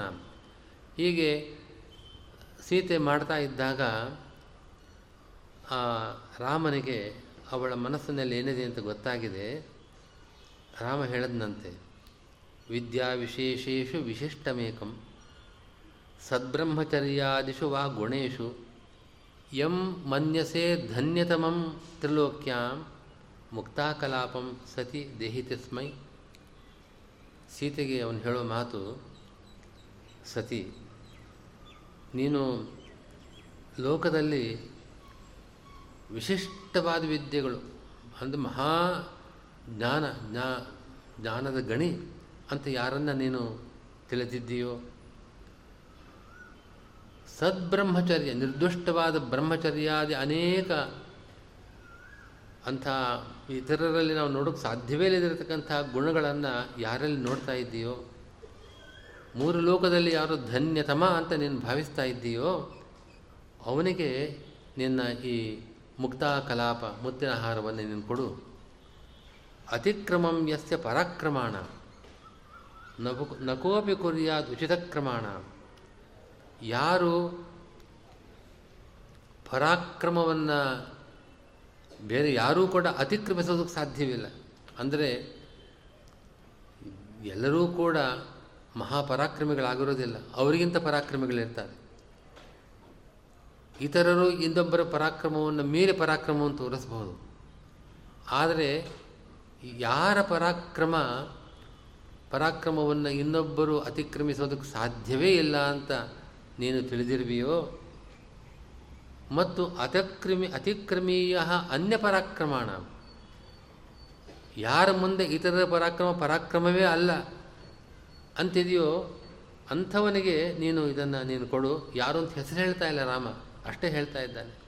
ಜೊತೆಗೆ ಮಮ ಪ್ರಿಯಂ ಎಂ ಭುವನೇಶವೇತ್ತ ಇಡೀ ಜಗತ್ತಿನಲ್ಲಿ ನನಗೆ ಅತ್ಯಂತ ಪ್ರಿಯನಾದವನು ಅಂತ ನೀನು ಯಾರನ್ನು ತಿಳಿಸಿದ್ದೀಯೋ, ತಿಳಿದಿದ್ದೀಯೋ? ಅಥವಾ ತವ ಪ್ರಿಯ, ನಿನಗೆ ಯಾರು ಪ್ರಿಯನೋ? ಅಸ್ಮದುಪಾಸಕೇಶು. ನಮ್ಮನ್ನು ಉಪಾಸನೆ ಮಾಡತಕ್ಕಂಥವರಲ್ಲಿ ಉಪಾಸಕರೆಲ್ಲರೂ ಕೂಡ ನನ್ನನ್ನು ಉಪಾಸನೆ ಮಾಡುವವರನ್ನು ನಾನು ಪ್ರೀತಿಸ್ತೇನೆ ನಿಜ. ಉಪಾಸಕರಲ್ಲಿ ನಾನು ವಿಶೇಷವಾದ ಪ್ರೀತಿಯನ್ನು ಯಾರಲ್ಲಿ ನಾನು ತೋರಿಸ್ತೇನೋ ಅಂಥವನಿಗೆ ಇದನ್ನು ಕೊಡು. ಯಾರು ಎಲ್ಲ ವಿಷಯದಲ್ಲೂ ಅನಾಸಕ್ತರೋ, ಪ್ರಪಂಚದ ವಿಷಯದಲ್ಲಿ ಅನಾಸಕ್ತರೋ ಆದರೆ ನನ್ನ ವಿಷಯದಲ್ಲಿ ಅತ್ಯಂತ ಆಸಕ್ತರು. ಸರ್ವೇಷು ಅಸಂಗ, ಮಯಿ ಯಹ ಅತಿಸಂಗಿ, ಸಂಪ್ರೀತಿದೇಯಂ ಸತಿ ದೇಹಿ ತಸ್ಮೈ. ನೀನು ಪ್ರೀತಿಯಿಂದ ಕೊಡತಕ್ಕಂಥ ಈ ಪಾರಿತೋಷಕವನ್ನು ಅವನು ಕೊಡು ಅಂತ ರಾಮ ಹನುಮಂತನ ಹೆಸರನ್ನು ಹೇಳದೆ, ಹನುಮಂತನ ಆ ಮಹಾಗುಣಗಳನ್ನು ಸೂಚಿಸಿ ಸೀತೆಯ ಮನಸ್ಸಿನಲ್ಲಿ ಇದ್ದದ್ದನ್ನೇ ರಾಮ ಅನುಮೋದನೆ ಮಾಡಿದ್ದಾನೆ ಏವಂ ಬ್ರವಾಣೇ ಜಗದೇಕನಾಥೇ ಸೀತಾ ಹನುಮಂತಂ ಅವೀಕ್ಷ ಹೃಷ್ಟ ಪಕ್ಕದಲ್ಲೇ ಕೈ ಮುಗಿದು ಕುಳಿತಿರತಕ್ಕಂಥ ಹನುಮಂತನನ್ನು ತುಂಬ ಸಂತೋಷದಿಂದ ನೋಡ್ತಾ ಇದ್ದಾಳೆ. ಅನನ್ಯಲಭ್ಯಾಂ ಸ್ವಯಂ ಆಮುಮೋಚ, ತಾಂ ಹಾರಮಾಲಾಂ ಅತುಲಾಂ ತದಂಸೆ। ಇನ್ಯಾರಿಗೂ ಸಿಗೋಕ್ಕೆ ಸಾಧ್ಯವಿಲ್ಲ ಅದು। ಸೀತೆ ಸಾಕ್ಷಾತ್ ಲಕ್ಷ್ಮಿ ಅಷ್ಟು ಪ್ರೀತಿಯಿಂದ ಕೊಡತಕ್ಕಂಥ ಒಂದು ಪಾರ್ಪ ಪಾರಿತೋಷಕ ಬಹುಮಾನ ಇನ್ನೊಬ್ಬರಿಗೆ ಸಿಗೋಕ್ಕೆ ಸಾಧ್ಯವೇ ಇಲ್ಲ. ಅಂಥ ಒಂದು ಹಾರವನ್ನು ಹನುಮಂತನ ಕೊರಳಿಗೆ ಸೀತೆ ಹಾಕಿದ್ದಾಳಂತೆ. ಸುಧಾ ಸುಧಾರಾಸಿತಯ ತಯ, ಅಲಂ ಸುವರ್ಣವರ್ಣ ಅಥ ದಧಾರ ಶೋಭಾ. ಹನುಮಂತ ಅವನು ಸುವರ್ಣವರ್ಣ ಬಂಗಾರದ ಮೈಬಣ್ಣ ಅವನದ್ದು. ಸೀತೆ ಅವನಿಗೆ ಬಹುಮಾನವಾಗಿ ಕೊಟ್ಟಂಥ ಆ ಮಾಲೆ ಸುಧಾ ಸುಧಾರಾಸಿತಯ. ಅಮೃತದ ಧಾರೆ, ಅಮೃತ ಬಹಳ ಶುಭ್ರ. ಅಂಥ ಶುಕ್ಲವರ್ಣ, ಬಿಳುಪು. ಅದರ ಧಾರೆ ಎಷ್ಟು ನಮಗೆ ಶುಭ್ರವಾಗಿ, ಶುಕ್ಲವಾಗಿ ಕಾಣುತ್ತೋ ಆ ರೀತಿಯಾಗಿರತಕ್ಕಂಥ ಮಾಲೆ ಅದನ್ನು ಸುವರ್ಣ ವರ್ಣದ ಹನುಮಂತನ ಕಂಠಕ್ಕೆ ಸೀತೆ ಹಾಕಿದ್ದಾಳೆ. ಅದು ಹೇಗೆ ಕಾಣಿಸ್ತಾ ಇದೆ ಅಂತಂದರೆ ನಾರಾಯಣ ಪಂಡಿತಾಚಾರ್ಯರು ಹೇಳ್ತಾರೆ, ಹಾರಸ್ತ್ರಜಾಸು ಹನುಮಾನ್ ಮಹಾತ್ಮ ಯಥಾ ಮಹಾಮೇರು ಅಮರ್ತ್ಯ ನದ್ಯ ಮೇರು ಪರ್ವತ ಮೇರು ಪರ್ವತ ನಮಗೆ ಕಾಣಿಸೋದಿಲ್ಲ, ಆದರೆ ಅದು ಸುವರ್ಣಮಯವಂತೆ ಆ ಪರ್ವತ. ಅಂಥ ಪರ್ವತದಲ್ಲಿ ಗಂಗಾ ನದಿ ಅದು ಹರಿತಾ ಇದೆ. ಗಂಗಾ ನದಿ ತುಂಬ ಶುಭ್ರವಾದದ್ದು, ಬಿಳಿ ಬಣ್ಣ. ಗಂಗಾ ಜಲ, ನೀವು ನೋಡಿದಲ್ಲ ಪ್ರಯಾಗದಲ್ಲಿ, ಗಂಗಾ ಯಮುನೆ ಸೇರಿದಾಗ ಗಂಗೆ ಬಿಳುಪು, ಯಮುನೆ ಕಪ್ಪು. ಹಾಗೆ ಆ ಮೇರು ಪರ್ವತ, ಬಂಗಾರದ ಪರ್ವತ, ಅದರ ಮೇಲೆ ಗಂಗಾ ನದಿ ಹರಿತಾ ಇದೆ. ಶುಭ್ರವಾದ ಗಂಗೆ, ಶುಕ್ಲ ಬಿಳಿಯ ಬಣ್ಣದ ಗಂಗೆ ಹರಿತಾ ಇದ್ದರೆ ಹೇಗೆ ಕಾಣಬಹುದೋ? ಹಾಗೆ ಈ ಸುವರ್ಣ ವರ್ಣದ ಹನುಮಂತನ ಕುತ್ತಿಗೆ ಹಾಕಿದ ಆ ಮುಕ್ತಾಸರ, ಮುಕ್ತಾಹಾರ ಕಾಣಿಸ್ತಾ ಇದೆ ಅಂತ ನಾರಾಯಣ ಪಂಡಿತಾಚಾರ್ಯ ವರ್ಣನೆ ಮಾಡ್ತಾ ಇದ್ದಾರೆ. ಇದನ್ನೆಲ್ಲ ನೋಡಿದಾಗ ಜನಗಳು ನೋಡ್ತಾ ಇದ್ದಾರೆ. ಯಶಾಂ ಗುಣಾನಾಂ ಅತಿ ದುರ್ಲಭಾನಾಂ ಪಾತ್ರಂ. ಇಂಥ ಗುಣಗಳು ಯಾರಲ್ಲೂ ಇಲ್ಲ. ಅಂಥ ಗುಣಗಳಿಗೆ ಇವನು ಪಾತ್ರನಾಗಿ ಪಾತ್ರಂ ಪ್ರಿಯೋಯಂ ನನ್ನ ದೇವದೇವಿಯೋ. ಅಂಥ ಗುಣಶಾಲಿ ರಾಮಚಂದ್ರ, ಸೀತಾ ರಾಮಚಂದ್ರರಿಗೆ ಅತ್ಯಂತ ಪ್ರಿಯನಾದವನು ಬ್ರಹ್ಮೈವ ನೂನಂ ಇವನು ಬ್ರಹ್ಮನೇ, ಚತುರ್ಮುಖ ಬ್ರಹ್ಮನೇ ಆಗತಕ್ಕವನು. ಇತ್ತೇವ ವಾಣಿ ವವೃಧೇ ತ್ರಿಲೋಕ್ಯ. ಎಲ್ಲ ಜನರು ಮೂರು ಲೋಕದಲ್ಲೂ ಕೂಡ ಈ ಮಾತನಾಡ್ತಾ ಇದ್ದಾರೆ. ಹಾಗೆ ಅಂತ ರಾಮಚಂದ್ರನ ಪಟ್ಟಾಭಿಷೇಕವನ್ನು ವರ್ಣನೆ ಮಾಡ್ತಕ್ಕಂಥದ್ದನ್ನು ನಾವು ನೋಡ್ತೇವೆ. ಜನರೆಲ್ಲರೂ ಹೇಳ್ತಾರಂತೆ ಪಟ್ಟಾಭಿಷೇಕ ಸಂದರ್ಭದಲ್ಲಿ ರಾಮ ಸುಪ್ರಸನ್ನನಾಗಿದ್ದಾನೆ. ಸೀತಾರಾಮರು ಸಿಂಹಾಸನದಲ್ಲಿ ಆಸೀನರಾಗಿದ್ದಾರೆ. ಆ ಸಂದರ್ಭದಲ್ಲಿ ಕೀರ್ತಿಂ ವದಾಮದವ ತಾಂ ಶೃಣವಾಮ ರಾಮ. ಹೇ ರಾಮ, ನಿನ್ನ ಕೀರ್ತಿಯನ್ನು ನಾವು, ನಿನ್ನ ಕೀರ್ತಿಯನ್ನು ನಮ್ಮ ಬಾಯಿಂದ ನಾವು ಸಂಕೀರ್ತನ ಮಾಡ್ತೇವೆ. ನಮ್ಮ ಕಿವಿಗಳಿಂದ ನಿನ್ನ ಕೀರ್ತಿಯನ್ನು ನಾವು ಕೇಳ್ತೇವೆ. ಧ್ಯಾಯಾಮ ರಾಮಚರಣೌ ಚ ಭಜ, ಭಜಾಮ ರಾಮ. ನಿನ್ನ ಪಾದ ಸೇವೆಯನ್ನು ನಾವು ಮಾಡ್ತೇವೆ ಧ್ಯಾನ ಮಾಡ್ತೇವೆ, ಸೇವೆ ಮಾಡ್ತೇವೆ. ಅರ್ಚಾಮ ರಾಮ ಜಯರಾಮ ನಮಾಮ ರಾಮ, ದಾಸಾವಯಂ ಸಹಚರಾಹ, ತವ ರಾಮ ಕ್ಲುಪ್ತಾ ನಿನ್ನ ಪೂಜೆಯನ್ನೇ ಮಾಡುವ ಆಸೆ ನಮಗೆ. ನೀವು ನಮಸ್ಕಾರ ಮಾಡ್ತಾ ಇದ್ದೇವೆ. ನಿನ್ನ ದಾಸರು ನಾವು. ಗದತಿ ಜಗತಿ ಭದ್ರಾಂ ಭಾರತೀಂ ಏವಮೇವಂ. ಇಡೀ ಜಗತ್ತು ಈ ರೀತಿಯ ಮಾತನ್ನು ಆಡ್ತಾ ಇದೆ. ಆಗ ನವವಿಧ ಗುಣಭಾಜ ಕಾಮಮೇಕಾಂತ ಭಕ್ತಿಯ ಅರಮತ ವರಮಶ್ರೀ ರಾಮಯ್ಯ ರಾಮದೇವ ಸ್ವಯಂ ಅಕೃತ ಅಕೃತಕ ಪೂರ್ಣಾನಂದ ಸಂದೋಹ ದೇಹ ದೇಹ. ಭಗವಂತ ಅಪ್ರಾಕೃತವಾದ ಪೂರ್ಣಾನಂದಮಯವಾದ ಶರೀರವುಳ್ಳವನು ಏಕಾಂತ ಭಕ್ತರು ಎಲ್ಲ ಜನಗಳು ಈ ರೀತಿಯಾಗಿ ರಾಮನನ್ನು ಕೊಂಡಾಡಿ ಅವನ ಪ್ರಶಂಸೆಯನ್ನು ಮಾಡುವ ಕಾಲದಲ್ಲಿ ಭಗವಂತ ಸೀತೆಯೊಂದಿಗೆ ಸಂತೋಷವಾಗಿದ್ದ ಅಂತ ವರ್ಣನೆ ಮಾಡಿದ್ದಾರೆ. ಹೀಗೆ ರಾಮ ಪಟ್ಟಾಭಿಷಕ್ತನಾಗಿ ಅಯೋಧ್ಯೆಯಲ್ಲಿ ಹದಿಮೂರು ಸಾವಿರ ವರ್ಷಗಳ ಕಾಲ ರಾಜ್ಯಭಾರ ಮಾಡಿದ್ದಾನೆ. ರಾಜ್ಯದಲ್ಲಿ ರಾಮರಾಜ್ಯ ಅಂತ ನಾವು ಕೇಳ್ತೇವೆ. ರಾಮರಾಜ್ಯ ನಮ್ಮ ರಾ ಎಲ್ಲರೂ ಈಗಿನ ಕಾಲದವರು ಹೇಳ್ತಾರೆ. ನಾವು ರಾಮರಾಜ್ಯವನ್ನು ಸ್ಥಾಪನೆ ಮಾಡಬೇಕು ಹಾಗೆ ಅಂತ ಸಂಕಲ್ಪ ಅಂತ ನಮ್ಮ ರಾಜಕಾರಣಿಗಳು ತಮ್ಮ ಆಡಳಿತದಲ್ಲಿ ಈ ರೀತಿಯಾಗಿ ನಾವು ನಡಿಬೇಕು ಅಂತ ಸಂಕಲ್ಪವನ್ನು ಮಾಡ್ತಾರೆ. ರಾಮನ ಮೇಲೆ ಇರತಕ್ಕಂಥ ಭಕ್ತಿ ಏನೇ ಇರಲಿ, ರಾಮರಾಜ್ಯ ಅಂದರೆ ಹೀಗಿತ್ತು ಅಂತ ಒಂದು ಕಲ್ಪನೆ ಜನಗಳಲ್ಲಿ ಇದೆ. ಯಾವ ರೀತಿ ಇತ್ತು ಅನ್ನೋದನ್ನು ನಾವು ನೋಡ್ತೇವೆ. ರಾಮಾಯಣದಲ್ಲಿ ಅದರ ವರ್ಣನೆ ಇದೆ.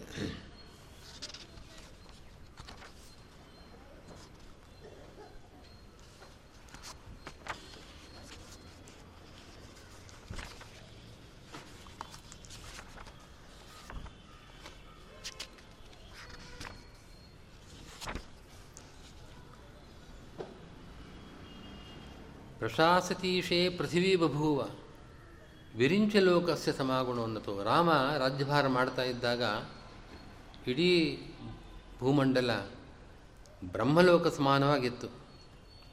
ಎಲ್ಲ ಜನರು ಕೂಡ ಧಾರ್ಮಿಕರಾಗಿದ್ದರು. ಸಮಸ್ತ ರೋಗಾಧಿಭಿ ಉಜ್ಜಿತ, ಉಜ್ಜಿತಾಶ್ಚ. ಯಾರಿಗೂ ರೋಗಗಳೇ ಇರಲಿಲ್ಲ. ಎಲ್ಲರೂ ಆರೋಗ್ಯಶಾಲಿಗಳು. ಸಹಸ್ರಾಯುಷಃ ಸಾವಿರಾರು ವರ್ಷ ಬದುಕತಕ್ಕಂಥ ಒಂದು ಸ್ಥಿತಿ ಅವರಿಗೆ. ಸರ್ವೇ ಅಜರಾಹ. ಯಾರಿಗೂ ಮುಬ್ಬಿಲ್ಲ ವಾರ್ಧಕ್ಯ ನಿತ್ಯ ಬಲೋಪಪನ್ನಾಹ ಯಾವಾಗಲೂ ದೇಹದಲ್ಲಿ ಆ ಬಲ, ಉತ್ಸಾಹ ಎಲ್ಲರಿಗೂ ಪ್ರಜೆಗಳಿಗಿದೆ.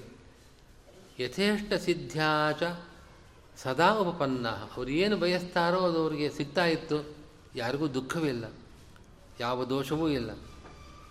ಎಲ್ಲರೂ ವಿಷ್ಣು ಭಕ್ತರು ವಿಷ್ಣುವನ್ನು ಪ್ರತಿನಿತ್ಯವೂ ಆರಾಧನೆ ಮಾಡತಕ್ಕಂಥವರು ಸಮಸ್ತ ರತ್ನೋದ್ಭರಿತಾಚ ಪೃಥ್ವಿ. ಲೋ ಭೂಮಿಯಲ್ಲಿ ಎಲ್ಲ ಕಡೆಗೂ ಸಮೃದ್ಧಿ, ಬೇಕಾದಷ್ಟು ಧಾನ್ಯ, ಬಹು ದುಗ್ಧ ಗೋಮತಿ, ಬೇಕಾದಷ್ಟು ಸಮೃದ್ಧಿಯಾಗಿ ಹಾಲು ಕೊಡ್ತಕ್ಕಂಥ ಗೋವುಗಳು.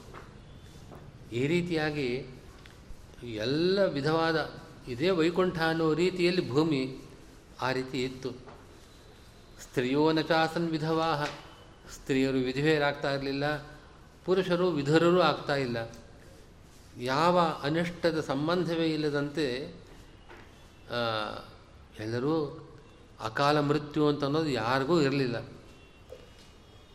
ಈ ರೀತಿಯಾಗಿ ಬಭೂವರೀಶೆ ಜಗತಾಂ ಪ್ರಶಾಸತಿ ಪ್ರಕೃಷ್ಟ ಧರ್ಮೇಣ ಜನಾರ್ದನೇಂದ್ರಪೇ ಅಂತ ಆ ರೀತಿ ವರ್ಣನೆ ಮಾಡ್ತಾ ಇದ್ದಾರೆ. ಇಂಥ ಒಂದು ರಾಮರಾಜ್ಯ ಭೂಮಿಯಲ್ಲಿ ರಾಮನೇ ಸ್ವತಃ ರಾಜ್ಯಭಾರ ಮಾಡ್ತಾ ಇದ್ದ ಸಂದರ್ಭದಲ್ಲಿ ಮಾತ್ರ ಇರೋದಕ್ಕೆ ಸಾಧ್ಯ ಹೊರತಾಗಿ ಏನು ಸಾಧ್ಯ? ಅನ್ಯ ಕಾಲದಲ್ಲಿ ಇದರ ಯೋಚನೆಯೂ ಮಾಡೋಕ್ಕೆ ಸಾಧ್ಯವಿಲ್ಲ. ರಾಮ ಹೀಗೆ ರಾಜ್ಯಭಾರ ಮಾಡಿದ ನಂತರದಲ್ಲಿ ಉತ್ತರಕಾಂಡದಲ್ಲಿ ಬರತಕ್ಕಂಥ ಇನ್ನೊಂದು ವಿಷಯ ಎಲ್ಲರ ಮನಸ್ಸಿನಲ್ಲಿ ರಾಮ ಸರಿಯಾಗಿ ನಡೆದಿದ್ದಾನೋ ಇಲ್ಲವೋ ಅಂತ ಶಂಕೆ, ಸಂದೇಹ ಬರುವ ಒಂದು ಸಂದರ್ಭ ಅಂತಂದರೆ ಸೀತಾಪರಿತ್ಯಾಗದ ವಿಷಯ. ರಾಮ ಸೀತಾಪರಿತ್ಯಾಗವನ್ನು ಮಾಡಿದ. ಯಾರೋ ಮಾತನ್ನು ಕೇಳಿ ರಾಮ ಆ ರೀತಿ ಮಾಡಬಹುದೇ? ಯುದ್ಧ ಮುಗಿದ ಮೇಲೆ ಆಗಲೇ ರಾಮನಿಗೆ ನಾನು ಸ್ವೀಕಾರ ಮಾಡೋದಿಲ್ಲ ಅಂತನ್ನೋ ಒಂದು ಮಾತನ್ನು ಆಡ್ತಾನೆ. ರಾವಣನ ಮನೆಯಲ್ಲಿದ್ದವಳು, ನಾನು ಹೇಗೆ ಸ್ವೀಕಾರ ಮಾಡಲಿ ಅಂತ. ಆಗ ಸೀತೆ ಅಗ್ನಿ ಪ್ರವೇಶ ಮಾಡಿದ್ದಾಳೆ. ಅಗ್ನಿಯೇ ಸ್ವತಃ ಬಂದು ರಾಮನಿಗೆ ಒಪ್ಪಿಸ್ತಾನೆ. ಪರಿಶುದ್ಧಳಾಗಿದ್ದಾಳೆ ಸೀತೆ ಅಂತನ್ನೋದನ್ನು ಲೋಕವೆಲ್ಲ ನೋಡಿದೆ. ಇಂಥ ಒಂದು ಪ್ರಸಂಗ ನಡೆದ ಮೇಲೂ ಕೂಡ ರಾಮ ಪಟ್ಟಾಭಿಷಕ್ತನಾಗಿ ಅನೇಕ ವರ್ಷಗಳ ಕಾಲ ರಾಜ್ಯಭಾರ ಮಾಡಿದ ಮೇಲೆ ಯಾರೋ ಏನೋ ಆಡಿದರು ಅಂತ ನನ್ನ ಮಾತನ್ನು ಕೇಳಿ ಸೀತಾಪರಿತ್ಯಾಗ ನಡೆದದ್ದು ಸರಿಯೇ ಅಂತ. ಈ ವಿಷಯವನ್ನು ತೆಗೆದುಕೊಂಡು ಅನೇಕರು ಕಥೆಗಳನ್ನು ಬರೆದಿದ್ದಾರೆ, ನಾಟಕಗಳನ್ನು ಬರೆದಿದ್ದಾರೆ. ಭವಭೂತಿಯ ಉತ್ತರ ರಾಮಚರಿತೆ ಪ್ರಸಿದ್ಧವಾದ ನಾಟಕ.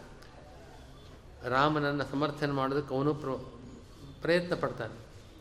ಅಂತೂ ಇದು ಕಷ್ಟ ಮನಸ್ಸಿಗೆ ಒಪ್ಪೋದಿಲ್ಲ. ರಾಮ ಈ ರೀತಿಯಾಗಿ ಗರ್ಭಿಣಿಯಾದ ಸೀತೆಯನ್ನು ವನವಾಸಕ್ಕೆ ಪುನಃ ಅಟ್ಟಿದ್ದಾನೆ ಅಂತ ಅನ್ನೋದನ್ನು ನಾವು ಹೇಗೆ ಒಪ್ಪಬಹುದು? ಯಾರೋ ಮಾತಿಗೆ ಅಷ್ಟು ಬೆಲೆ ಕೊಡಬೇಕೇ? ಹೀಗೆಲ್ಲ ಪ್ರಶ್ನೆಗಳನ್ನು ಕೇಳ್ತಾರೆ. ಇದಕ್ಕೆ ಒಂದು ಉತ್ತರ ರಾಮನೇ ಕೊಡ್ತಾನೆ ವಾಲ್ಮೀಕಿ ರಾಮಾಯಣದಲ್ಲಿ. ರಾಜ, ರಾಜನಿಗೂ ಸಾಮಾನ್ಯ ಪ್ರಜೆಗಳಿಗೂ ಹೋಲಿಕೆ ಇಲ್ಲ. ಸಾಮಾನ್ಯ ಪ್ರಜೆಗಳಲ್ಲಿ ಯಾರಾದರೂ ಈ ರೀತಿ ವಿಮರ್ಶೆ ಮಾಡಿ ಒಂದು ವಿಷಯವನ್ನು ನಿರ್ಣಯ ಮಾಡಿದ ಮೇಲೆ ಅಂಥವರನ್ನು ಪುನಃ ಪರಿತ್ಯಾಗ ಮಾಡೋ ಪ್ರಸಂಗ ಬರಬಾರದು, ಬರೋದಿಲ್ಲ, ಮಾಡೋದೂ ಇಲ್ಲ. ಯಾರಾದರೂ ಏನಾದರೂ ಅಪವಾದ ಹೊರಸಿದ್ರೆ ಅದನ್ನು ನಿರಾಕರಿಸ್ತಾರೆ ಹೊರತು ಪುನಃ ಆ ತಪ್ಪನ್ನು ಮಾಡೋದಿಲ್ಲ. ರಾಮ ಮಾತ್ರ ಅವನ ಸಾಮಾನ್ಯ ಮನುಷ್ಯನಲ್ಲ, ಸಾಮಾನ್ಯ ಪ್ರಜೆಯಲ್ಲ. ಇಡೀ ರಾಜ್ಯದ ರಕ್ಷಣೆಯ, ರಾಜ್ಯದಲ್ಲಿ ಧರ್ಮ ಪರಿಪಾಲನೆಯ ಜವಾಬ್ದಾರಿಯನ್ನು ಹೊತ್ತಿದ್ದಾನೆ.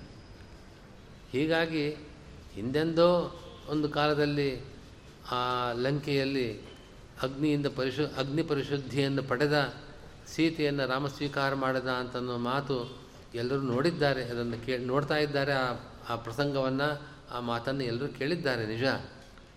ಆದರೆ ಎಷ್ಟೋ ಕಾಲ ಆದಮೇಲೆ ಪುನಃ ಇಂಥ ಮಾತು ಬಂದಾಗ ರಾಜನಾದವನು ತನ್ನ ಚಾರಿತ್ರ್ಯದಲ್ಲಿ ಬರತಕ್ಕಂಥ ಕಳಂಕವನ್ನು ಯಾವ ರೀತಿಯಿಂದಲೂ ಕೂಡ ಅದಕ್ಕೆ ಅವಕಾಶ ಕೊಡದಂತೆ ಅದಕ್ಕೆ ಪರಿಮಾರ್ಜನ ಅದರ ಪರಿಹಾರವನ್ನು ಮಾಡಿಕೊಳ್ಬೇಕು ಅನ್ನೋ ಒಂದು ರಾಜನೀತಿಯನ್ನು ರಾಜ ಎತ್ತಿ ಹಿಡಿದಿದ್ದಾನೆ. ತನಗೆ ಸ್ವತಃ ಇದರಿಂದ ಆ ಸೀತೆಯ ಬಗ್ಗೆ ಯಾವ ಶಂಕೆ ಇಲ್ಲದೆ ಹೋದರೂ ಕೂಡ ರಾಜನೀತಿ ಹೀಗಿರಬೇಕು ಅಂತ ಮಾರ್ಗದರ್ಶನ ಮಾಡೋದಕ್ಕೋಸ್ಕರವಾಗಿ ಉನ್ನತ ಸ್ಥಾನದಲ್ಲಿದ್ದವರು ನಡೆದುಕೊಳ್ಳಬೇಕಾದ ರೀತಿಯನ್ನು ರಾಮ ತೋರಿಸಿದ್ದಾನೆ ಅಂತನ್ನೋ ಮಾತನ್ನು ನಾವು ಕೇಳ್ತೇವೆ. ಇದೊಂದು ಲೌಕಿಕವಾದ ಸಮಾಧಾನ. ಈ ಸಮಾಧಾನ ಇದರಿಗೆ ಸಮ ಅದನ್ನು ಕೇಳಿ ಸಮಾಧಾನ ಆಗಬಹುದು ಅಥವಾ ಬಿಡದೆ ಇಲ್ಲದೇ ಇರಬಹುದು. ಆಚಾರ್ಯರು ಮಹಾಭಾರತ ತಾತ್ಪರ್ಯ ನಿರ್ಣಯದಲ್ಲಿ ಹೇಳ್ತಕ್ಕಂಥ ಮತ್ತೊಂದು ವಿಷಯವನ್ನು ನಾವು ಗಮನಿಸಬೇಕು.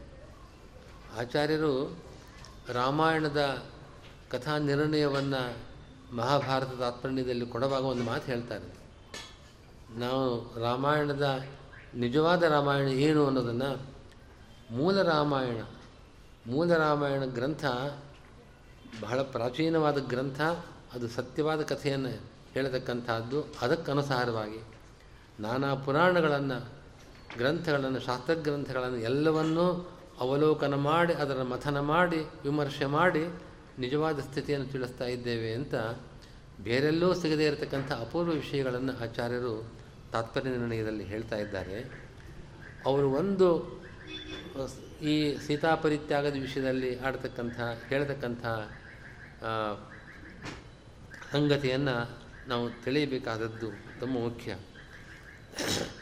ಹಿಂದೆ ಸುರಾಣಕರು ಅಂತ ಕೆಲವರು ದೈತ್ಯರು, ರಾಕ್ಷಸರು, ಅವು ಮಹಾಪಾಪಿಷ್ಟರವರು ಮಹಾದುಷ್ಟರು. ಯಾವಾಗಲೂ ಪಾಪಕರ್ಮಗಳನ್ನೇ ಮಾಡತಕ್ಕ ಸ್ವಭಾವ ಅದು. ಅವರು ಒಂದು ಸರತಿ ಆಲೋಚನೆ ಮಾಡಿದ್ರಂತೆ. ನಾವಿಷ್ಟು ಪಾಪ ಮಾಡ್ತಾ ಇದ್ದೇವೆ ನಮಗೆ ಮೋಕ್ಷ ಸಿಗತ್ತೋ ಇಲ್ವೋ?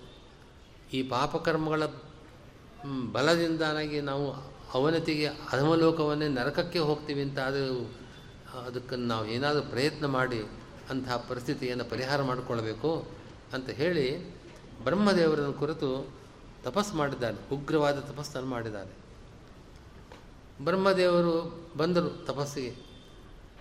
ಬಂದಾಗ ಅವರೆಲ್ಲ ಕೇಳ್ತಾರೆ ನಾವು ಬಹಳ ಪಾಪಕರ್ಮಗಳನ್ನು ಮಾಡಿದ್ದೇವೆ. ಆ ಪಾಪಗಳು, ಮಹಾಪಾತಕಗಳು, ಅದರ ಫಲವನ್ನು ನಾವು ಅನುಭವಿಸಬೇಕಾಗತ್ತೆ, ನಮಗೆ ಉದ್ಧಾರವೇ ಇಲ್ಲ ಅಂತ ಅನ್ನೋ ಪರಿಸ್ಥಿತಿ ಇದೆ. ಆದರೆ ನಾವು ನಿಮ್ಮಿಂದ ವರ ಕೇಳ್ತಾ ಇದ್ದೇನೆ, ಕೇಳ್ತಾ ಇದ್ದೇವೆ. ನಾವು ಇಷ್ಟು ಪಾಪಗಳನ್ನು ಮಾಡಿದ್ದರೂ ಕೂಡ ನಮಗೆ ಮೋಕ್ಷ ಆಗಬೇಕು. ಅದಕ್ಕೇನಾದರೂ ನೀನೇ ಮಾರ್ಗವನ್ನು, ದಾರಿಯನ್ನು ಉಪದೇಶಿಸಬೇಕು ಹಾಗೆ ಅಂತ ಚತುರ್ಮುಖ ಬ್ರಹ್ಮದೇವರನ್ನು ಕೇಳಿದ್ರಂತೆ ಆ ಸುರಾಣಕರು ಆಗ ಚತುರ್ಮುಖ ಹೇಳಿದ್ದಾನೆ, ನೀವು ಲಕ್ಷ್ಮೀನಾರಾಯಣರೇ ಸೀತಾರಾಮರಾಗಿ ಭೂಮಿಯಲ್ಲಿ ಅವತಾರ ಮಾಡ್ತಾರೆ. ಈಗ ಅವತಾರ ಮಾಡಿದ್ದಾನವನು. ಅವರ ಅವರಿಬ್ಬರಿಗೆ ವಿಯೋಗವನ್ನು ತಂದು ಕೊಟ್ಟಿದ್ದಾದರೆ ಸೀತಾರಾಮರಿಗೆ ವಿಯೋಗವನ್ನು ಯಾರು ವಿಯೋಗಕ್ಕೆ ಯಾರು ಕಾರಣರಾಗ್ತಾರೋ ಅವರಿಗೆ ಖಂಡಿತವಾಗಿಯೂ ಮೋಕ್ಷವಾಗುವುದಿಲ್ಲ ಸೀತಾರಾಮರಿಗೆ ವಿಯೋಗ ಆಗಬಾರದು. ಆ ರೀತಿ ಯಾರು ಅಂತಹ ಜ್ಞಾನವನ್ನು ಪಡೆದಿದ್ದಾರೆ? ಅವರ ಅವಿಯೋಗವನ್ನೇ ಚಿಂತನೆ ಮಾಡತಕ್ಕವರು ಅವಿಯೋಗವೇ ಅದು ಸತ್ಯವಾದದ್ದು ಅಂತ ಯಾರು ತಿಳಿದಿದ್ದಾರೆ? ಅದಕ್ಕೆ ಅನುಕೂಲವಾಗಿ ಯಾರು ಜೀವನ ನಡೆಸ್ತಾರೆ? ಅಂಥವರು ಮೋಕ್ಷಯೋಗ್ಯರು. ನೀವು ಆ ರೀತಿ ಸೀತಾರಾಮರ ವಿಯೋಗವನ್ನು ಎಲ್ಲಿಯವರೆಗೆ ಮಾಡೋದಿಲ್ಲವೋ ಅಲ್ಲಿವರೆಗೆ ನಿಮಗೆ ಮೋಕ್ಷಕ್ಕೆ ಏನೂ ಅಡ್ಡಿ ಇಲ್ಲ. ಖಂಡಿತವಾಗಿ ನೀವು ಮೋಕ್ಷಕ್ಕೆ ಹೋಗಬಲ್ಲದೆ ಸೀತಾರಾಮರ ವಿಯೋಗಕ್ಕೆ ಕಾರಣರಾದರೆ ಅಂತಾದರೆ ಮಾತ್ರ ನಿಮಗೆ ಮೋಕ್ಷಕ್ಕೆ ದಾರಿ ಇಲ್ಲ ಅಂತ ಇಷ್ಟು ಹೇಳ್ತಾರೆ. ಆಗ ಸುರಾಣಕರು ಯೋಚನೆ ಮಾಡಿದ್ರಂತೆ. ಹಾಗಾದರೆ ಸೀತಾರಾಮರಿಗೆ ವಿಯೋಗವನ್ನು ಮಾಡದೇ ಇರುವಂತೆ ಆಗಬೇಕಾದರೆ ನಾವೇ ಆ ರಾಜ್ಯದಲ್ಲಿ ಹೋಗಿರಬೇಕು. ಇತರ ಪ್ರಜೆಗಳಂತೆ ನಾವು ಕೂಡ ಆ ಸೀತೆ, ರಾಮ ಇವರಿಬ್ಬರ ಸದ್ಗುಣಗಳನ್ನು, ಅವರ ಮಂಗಳ ಗುಣಗಳನ್ನೆಲ್ಲ ನೋಡಿ ನಾವು ಅವರಂತೆ ಆಗ್ತೇವೆ. ಅವರ ವಿಯೋಗವನ್ನು ನಾವು ಉಂಟು ಮಾಡೋಕ್ಕೆ ಸಾಧ್ಯವೇ ಇಲ್ಲ. ಆ ರೀತಿಯಾಗಿ ನಾವೇ ಅಲ್ಲಿ ಹುಟ್ಟೋಣ ಅಂತ ರಾಮ ರಾಜ್ಯಭಾರ ಮಾಡುವ ಸಂದರ್ಭದಲ್ಲಿ ಅವರು ಅಲ್ಲಿ ಹುಟ್ಟಿದ್ದಾರೆ. ಹುಟ್ಟಿದ್ದಾರೆ ಎಲ್ಲ ಕಡೆಗಳಲ್ಲೂ ರಾಮನ ಗುಣಗಳನ್ನು ಕೇಳ್ತಾ ಇದ್ದಾರೆ. ಹೀಗಾಗಿ ಅವರು ಕೂಡ ಆ ಕಾಲದಲ್ಲಿ ರಾಮ ಮಹಾಗುಣಶಾಲಿ ಸೀತೆ ಸಾಕ್ಷಾತ್ ಲಕ್ಷ್ಮೀದೇವಿ, ಅಂಥವರಿಬ್ಬರ ವಿಯೋ, ಅನ್, ಅಂಥವರಲ್ಲಿ ಅಪರಾಧವನ್ನು ನಡೆಸೋಕೆ ಸಾಧ್ಯವೇ ಇಲ್ಲ ಅಂತ ಬೇರೆ ಜನರಂತೆ ಇವ್ರಿಗೂ ಬುದ್ಧಿ ಬಂದಿದೆ. ಹಾಗೆಯೇ ಇವರು ಸೀತಾರಾಮರಿಗೆ ವಿಯೋಗದ ಚಿಂತೆಯನ್ನೇ ಮಾಡದೆ ತಾವು ಮೋಕ್ಷಕ್ಕೆ ಹೋಗಬಲ್ಲವರು ಅನ್ನೋ ರೀತಿಯಲ್ಲಿ ನಡ್ಕೊಳ್ತಾ ಇದ್ದರು ಆದರೆ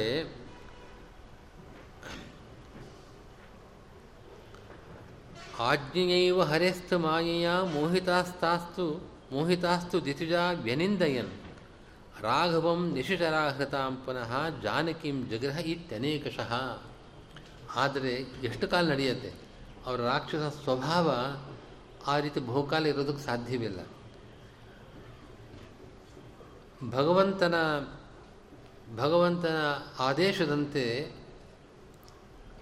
ಆ ಲಕ್ಷ್ಮಿ ದುರ್ಗಾ ರೂಪಿಣಿಯಾದ ಆ ಲಕ್ಷ್ಮಿ ಮಾಯಿಯಿಂದ ಅವರಿಗೆ ಪುನಃ ಮೋಹವನ್ನು ಉಂಟು ಮಾಡಿದ್ದಾಳಂತೆ ಅವರಿಗೆ ಆ ಜ್ಞಾನ ಹೋಯಿತು.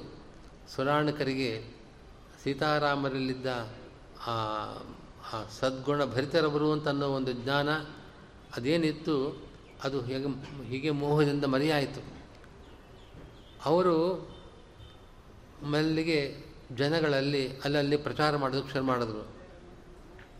ರಾವಣ ಆ ನಿಶಾಚರ ಅಪಹಾರ ಮಾಡಿದ ಸೀತೆ ಬಹುಕಾಲ ರಾವಣನ ಪುರದಲ್ಲೇ ಇದ್ದಳು. ಅಂಥವನನ್ನು, ಅಂಥವಳನ್ನು ರಾಮ ಸ್ವೀಕಾರ ಮಾಡಿದ್ದಾನೆ.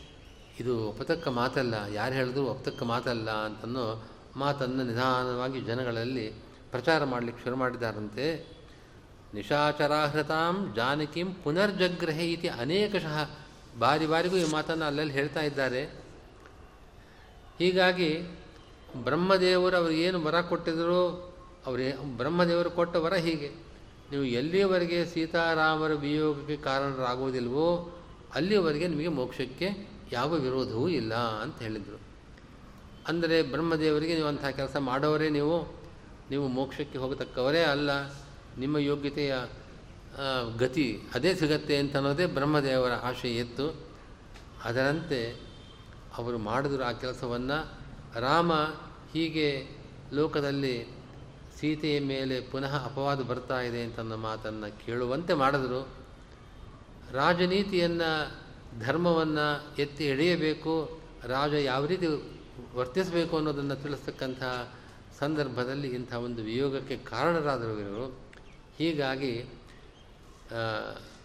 ಬ್ರಹ್ಮವಾಕ್ಯಂ ಋತಮೇವ ಕಾರ್ಯನ್ ಪಾತಯನ್ ತಮಸಿ ಚ ಅಂಧ ಆಸುರಾನ್. ಅವರು ತಮ್ಮ ತಮಗೆ ಯೋಗ್ಯವಾದ ಗತಿಯನ್ನೇ ಪಡೆಯುವಂತಾಯಿತು ಅಂತನ್ನೋ ಒಂದು ಮಾತನ್ನು ಕೂಡ ಒಂದು ಪ್ರಮೇಯವನ್ನು ನಮಗೆಲ್ಲೂ ಕೂಡ ಬೇರೆ ಕಡೆ ಸಿಗೋದಿಲ್ಲ ಇದನ್ನು. ಆಚಾರ್ಯರು ಅನೇಕ ಗ್ರಂಥಗಳನ್ನು ಅವಲೋಕನ ಮಾಡಿ ಮೂಲ ರಾಮಾಯಣಾದಿಗಳನ್ನು ವಿಮರ್ಶೆ ಮಾಡಿ ನಾ ಇದನ್ನು ಹೇಳ್ತಾ ಇದ್ದೇನೆ ಅಂತ ಈ ಕಾರಣವನ್ನು ಕೊಟ್ಟಿದ್ದಾರೆ. ಹೀಗೆ ರಾಮ ಪಟ್ಟಾಭಿಷಿಕ್ತನಾಗಿ ಧರ್ಮದಿಂದ ರಾಜ್ಯಭಾರವನ್ನು ಮಾಡಿದ್ದಾನೆ. ಕೊನೆಗೆ ಬ್ರಹ್ಮದೇವರು ನೋಡಿದರಂತೆ, ಬ್ರಹ್ಮಲೋಕ ಹೇಗೋ ಹಾಗೆ ಭೂಲೋಕ ನಡೆದಿದೆ. ರಾಮನ ಅವತಾರ ಕಾರ್ಯ ಮುಗಿದಿದೆ. ಅವನು ತನ್ನ ಲೋಕಕ್ಕೆ ಹಿಂದಿರುಗಬೇಕು, ಮೂಲ ರೂಪದಿಂದ ಐಕ್ಯವನ್ನು ಪಡೆಯತಕ್ಕಂತಹ ಕಾಲ ಸನ್ನಿಹಿತ, ಸನ್ನಿಹಿತವಾಗಿದೆ ಅಂತ ಭಾವಿಸಿ ರುದ್ರದೇವರನ್ನು ಕರೆದು ಈ ಮಾತನ್ನು ರಾಮನಿಗೆ ತಿಳಿಸಬೇಕು ಅಂತ ಕಳಿಸಿದ್ದಾರಂತೆ. ರುದ್ರದೇವರು ಬಂದಿದ್ದಾರೆ. ಏಕಾಂತದಲ್ಲಿ ರಾಮನಿಗೆ ವಿಷಯವನ್ನು ತಿಳಿಸಿದ್ದಾರೆ. ಬ್ರಹ್ಮದೇವರು ಈ ರೀತಿ ನಿವೇದನ ಮಾಡ್ತಾ ಇದ್ದಾರೆ ಅಂತ. ಏಕಾಂತದಲ್ಲಿ ಇದ್ದ ಅವರ, ಅವರಿಬ್ಬರ ಸಂದರ್ಭದಲ್ಲಿ ಇನ್ಯಾರೂ ಬರಬಾರ್ದಾಗಿತ್ತು. ಇದೇ ಸಂದ, ಲಕ್ಷ್ಮಣ ಹೊರಗೆ ಬಾಗಿಲು ಕಾಯ್ತಾ ಇದ್ದ. ಆ ಸಂದರ್ಭದಲ್ಲಿ ದೂರ್ವಾಸರು ಬಂದಿದ್ದಾರೆ. ನಾನು ಈಗಲೇ ರಾಮನನ್ನು ನೋಡಬೇಕು ಹಾಗೆ ಅಂತ. ಶಾಪ ಕೊಡ್ತಾ ಇದ್ದಾರೆ. ಇಲ್ಲದೆ ಹೋದರೆ ನಾನು ಇಡೀ ಅಯೋಧ್ಯೆಯನ್ನು ಭಸ್ಮ ಮಾಡ್ತೇನೆ ಅಂತ. ಹೀಗಾಗಿ ಲಕ್ಷ್ಮಣ ಅವರನ್ನು ಒಳಗೆ ಬಿಟ್ಟಿದ್ದಾನೆ. ಅಷ್ಟೊತ್ತಿಗಾಗಲಿ ಮಾತುಕತೆ ಮುಗಿದಿತ್ತು. ರಾಮನಿಗೆ ಏನು ನಿವೇದನೆ ಮಾಡಬೇಕೋ ರುದ್ರದೇವರದನ್ನು ಮಾಡಿದ್ದಾಗಿತ್ತು. ಆದರೂ ಕೂಡ ಲಕ್ಷ್ಮಣ, ನಿನ್ನ ಆಜ್ಞೆಯನ್ನು ಉಲ್ಲಂಘಿಸಿ ನಾನು ದುರ್ವಾಸರನ್ನು ಬಿಟ್ಟಿದ್ದೇನೆ. ನನಗೆ ನೀನು ಶಿಕ್ಷೆಯನ್ನು ಕೊಡಬೇಕು, ಮರಣದಂಡನೆಯ ಶಿಕ್ಷೆ ಅಂತ ಹೇಳಿದಾಗ ರಾಮ ಹೇಳಿದಂತೆ ನೀನು ನಿನ್ನ ಅವತಾರಕ್ಕಾಗಿ ಮುಗಿದಿದೆ, ನೀನು ಹಿಂದಿರುಗು ಅಂತ ಲಕ್ಷ್ಮಣನಿಗೆ ಅನುಮತಿ ಕೊಟ್ಟಿದ್ದಾನೆ.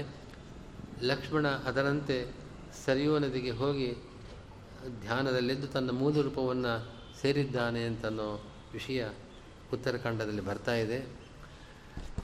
ಅನಂತರ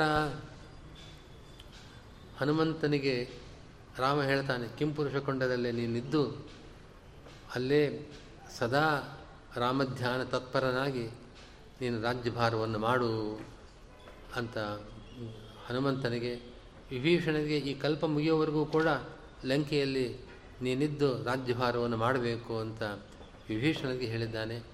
ಈಗ ಎಲ್ಲರಿಗೂ ಆ ಯಾವ್ಯಾವ ಸ್ಥಾನದಲ್ಲಿ ಯಾರ್ಯಾರನ್ನು ನಿಯೋಜನೆ ಮಾಡಬೇಕೋ ಅದೆಲ್ಲವನ್ನು ಮುಗಿಸಿ ಹನುಮಂತನಿಗೆ ಹೇಳುವ ಮಾತವನು.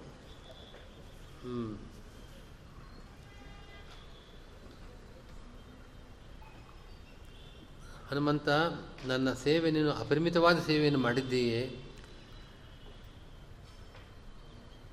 ನಿನಗೆ ನಾನು ವೈಕುಂಠಕ್ಕೆ ಹೋದ ಮೇಲೆ ನೀನು ಕಿಂಪುರುಷ ಖಂಡದಲ್ಲಿ ಇರ್ತೀಯ? ಆದರೆ ಮಮ ತ್ರಿಧಾಮ್ನಃ ತ್ರಿಷು ಧಾಮಸು ತ್ವ ಅನಲ್ಪಗಮ್ಯೇಷು ಚರೇಹೆ ಯಥೇಷ್ಟಂ. ವೈಕುಂಠ ಅನಂತಾಸನ ಶ್ವೇತದ್ವೀಪ ಅಂತ ನನ್ನ ಮೂರು ಸ್ಥಾನಗಳಿದೆ. ಬೇರೆ ಜನರಿಗೆ, ಸಾಧಾರಣರಿಗೆ ಅಲ್ಲಿ ಪ್ರವೇಶ ಯೋಚನೆ ಮಾಡೋದಕ್ಕೂ ಸಾಧ್ಯವಿಲ್ಲ. ಆದರೆ ನೀನು ಮಾತ್ರ ಯದಾ ಯದಾ ಯದ್ಯದಭೀಪ್ಸಿದಂತೆ ಸಂಪತ್ಸತೆ ತತ್ತದಲಂ ಸಮಸ್ತಂ. ಯಾವ ನೀನು ಯಥೇಷ್ಟವಾಗಿ ನನ್ನ ಲೋಕಗಳಲ್ಲಿ ಸಂಚಾರ ಮಾಡಬಹುದು, ನೀನು ಏನೇನು ಇಷ್ಟಪಡ್ತೀಯೋ ಅದೆಲ್ಲವೂ ನಿನಗೆ ಸಿಗತ್ತೆ ಅಂತ ಹೀಗೆಲ್ಲ ವರಗಳನ್ನು ಕೊಟ್ಟಿದ್ದಾನೆ. ಆದರೆ ರಾಮ ಈ ರೀತಿ ಹೇಳ್ತಾ ಇರಬೇಕಾದ್ರೆ ಆಂಜನೇಯ ಬದ್ಧಾಂಜಲಿಯಾಗಿ ಅವನು ನಿರ್ವಿಕಾರ ಚಿತ್ತ ನಗದ್ಗದಿ ನಾಶ್ರಮುಖ ಅಧಿಭಕ್ತ ನ ವಿಕ್ರಿಯಾ ಧೀರ ಧಿಯಾಂ ಭೈವೇದ್ಧಿ ರಾಮ ಈಗ ತನ್ನ ಮೂಲ ಸ್ಥಾನಕ್ಕೆ ಹೋಗ್ತಾ ಇದ್ದಾನೆ ಅಂತ ಮಾತು ಬಂದಿದೆ. ಹೊರಡ್ತಾನೆ, ಸದ್ಯದಲ್ಲೇ ರಾಮ ಹೊರಡ್ತಾ ಇದ್ದಾನೆ. ಆದರೆ ಅವನು ಗದ್ಗದನಾಗಲಿಲ್ಲ, ದುಃಖ ತೋರಿಸಲಿಲ್ಲ, ಕಣ್ಣಲ್ಲಿ ನೀರು ಬರಲಿಲ್ಲ. ಯಾಕೆ ಅಂತಂದರೆ ಅವನು ಅಂತಹ ಜ್ಞಾನಿ ಅವನು. ಭಗವಂತನ ಸ್ವರೂಪವನ್ನು ತಿಳಿದವನು, ಅವನು ಒಂದೇ ಪ್ರಾರ್ಥನೆ ಅವನದ್ದು. ಸಂವರ್ಧಮಾನ, ಪರಿಧೂತಮಾನ, ನವ್ಯಾಜನಿ, ನವ್ಯಭಿಚಾರಿಣಿ ಚ ತ್ವದ್ಭಕ್ತಿ ಈಶಾಸ್ತು. ಈಶಾ, ಭಗವಂತ, ನಾನು ನಿನ್ನಲ್ಲಿ ಪ್ರಾರ್ಥನೆ ಮಾಡೋದು ಇಷ್ಟೇ ನಿನ್ನಲ್ಲಿ ನನಗಿರತಕ್ಕಂಥ ಭಕ್ತಿ, ಅದು ದಿನೇ ದಿನೇ ಬೆಳೆಯಬೇಕು. ಸಂವರ್ಧಮಾನ ಸಂವರ್ಧಮಾನ ಬೆಳೆಯುತ್ತ ಬೆಳೆಯುತ್ತಾ ಇರಬೇಕು. ಎಂದೂ ಅದು ಹ್ರಾಸ ಹೊಂದತಕ್ಕದ್ದಲ್ಲ. ಯಾವುದೋ ಒಂದು ನಿಮಿತ್ತದಿಂದ ನಾವು ವ್ಯಾಜಿನಿ ಅಂದರೆ ಯಾವುದೋ ಒಂದು ನಿಮಿತ್ತಕ್ಕೋಸ್ಕರ ನನಗಿಂಥದ್ದೊಂದು ಆಗಬೇಕು, ಅದಕ್ಕೋಸ್ಕರ ನಿನ್ನಲ್ಲಿ ಭಕ್ತಿ ಮಾಡ್ತೇನೆ ಅಂತ ನಿಮಿತ್ತ ಇಲ್ಲ. ನಮ್ಮಲ್ಲೆಲ್ಲರೂ ಕೂಡ ಆ ರೀತಿಯ ಭಕ್ತಿಯನ್ನೇ ಮಾಡತಕ್ಕವರು. ಆದರೆ ನಿರ್ವ್ಯಾಜವಾದ ಭಕ್ತಿ ನಿನ್ನಲ್ಲಿ ಇರತಕ್ಕಂಥದ್ದು ಆಗಿರಬೇಕು. ಎಂದೋ ನಿನ್ನಲ್ಲಿ ಭಕ್ತಿ ಇಲ್ಲದೇ ಇರತಕ್ಕಂಥ ಸಂದರ್ಭವೇ ಬರಬಾರದು. ಇಂಥ ಒಂದು ನಿನ್ನಲ್ಲಿ ಅವಿಯೋಗಿನಿ ತ್ವದ್ಭಕ್ತಿ ಈಶ ಅಸ್ತು. ಸರ್ವದಾ ಹೀಗೆ ಬೆಳೆಯತಕ್ಕಂಥ ಭಕ್ತಿಯೇ ನನ್ನಲ್ಲಿ ಉಂಟಾಗಲಿ. ಇಷ್ಟರಿಂದ ನಂಗೆ ಸಂತೋಷ. ನಮೋ ನಮೋ ನಾಥ, ನಮೋ ನಮಸ್ತೆ. ನಮೋ ನಮೋ ರಾಮ, ನಮೋ ನಮಸ್ತೆ.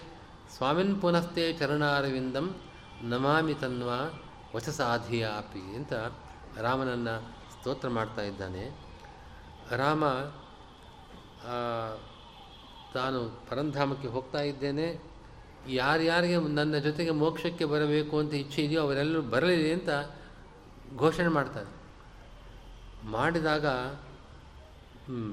ಕೆಲವರು ಇನ್ನೂ ಸಂಸಾರದಲ್ಲಿ ಆಸಕ್ತಿ ಇರತಕ್ಕಂಥವರು ಅನೇಕರು ಇರ್ತಾರೆ. ಅಂಥವರನ್ನು ಬಿಟ್ಟು ಉಳಿದವರೆಲ್ಲರೂ ಕೂಡ ರಾಮನ ಜೊತೆಗೆ ಹೊರಟಿದ್ದಾರಂತೆ. ಕೇವಲ ಮನುಷ್ಯರು ಮಾತ್ರವಲ್ಲ, ಈ ಮರಗಿಡಗಳು ಕೂಡ ಮರಗಿಡಗಳು ಕೂಡ ಅವು, ಅವುಗಳಿಗೂ ಕಾಲು ಬಂದಿದೆ ಆ ಸಂದರ್ಭದಲ್ಲಿ. ರಾಮ ಹೊರಟಾಗ ಅವನ ಹಿಂದೆ ಅವುಗಳು ಹೋಗ್ತಾ ಇದ್ದಾವೆ. ರಾಮ ವೇದಾರ್ಥ ಸಾರವನ್ನು ಉಪದೇಶ ಮಾಡ್ತಾ ಇದ್ದಾನೆ. ರಾಮ ಮುಖದಿಂದ ಆ ತತ್ವ ಉಪದೇಶ ಆಗಿದ್ದನ್ನು ಇಡೀ ಲೋಕವೇ ಕೇಳ್ತಾ ಇದೆ. ಹೀಗೆಲ್ಲ ಭಗವಂತ ಜನಗಳಿಗೆ ಯಾವ ರೀತಿಯ ಒಂದು ಶಾಸನವನ್ನು ಮಾಡಬೇಕು ಅನ್ನೋ ಲೋಕದಲ್ಲಿ ತೋರಿಸಿ ದುಷ್ಟ ನಿಗ್ರಹವನ್ನು ಮಾಡಿ ಕೃತಕೃತ್ಯನಾದವನು ಅಂತ ಸಾಮಾನ್ಯರಲ್ಲಿ ಹೇಳುವ ಮಾತನ್ನು ರಾಮನಿಗೆ ಹೇಳಬೇಕಾದದ್ದಿಲ್ಲ. ರಾಮ ನಿರಪೇಕ್ಷ ಆಪ್ತಕಾಮ ಅವನಿಗೆ ಯಾವುದರ ಅಪೇಕ್ಷೆಯೂ ಇಲ್ಲ. ಅಂತೂ ಲೋಕ ಶಿಕ್ಷಣಕ್ಕೋಸ್ಕರವಾಗಿ ಅವತಾರವನ್ನು ಮಾಡಿ ತನ್ನ ಅವತಾರ ಕಾರ್ಯವನ್ನು ಮುಗಿಸಿದ ನಂತರ ಹೊರಟಿದ್ದಾನೆ, ಉತ್ತರ ದಿಕ್ಕಿಗೆ ಹೋಗ್ತಾ ಇದ್ದಾನಂತೆ. ಆಗ ಸೀತೆ ಎರಡು ರೂಪಗಳನ್ನು ಧರಿಸಿ ಶ್ರೀ ಹ್ರೀ ಎಂಬ ಎರಡು ರೂಪಗಳಿಂದ ರಾಮನ ಎರಡು ಪಾರ್ಶ್ವಗಳಲ್ಲಿ ನಿಂತು ಚಾಮರವನ್ನು ಬೀಸ್ತಾ ಇದ್ದಾಳೆ.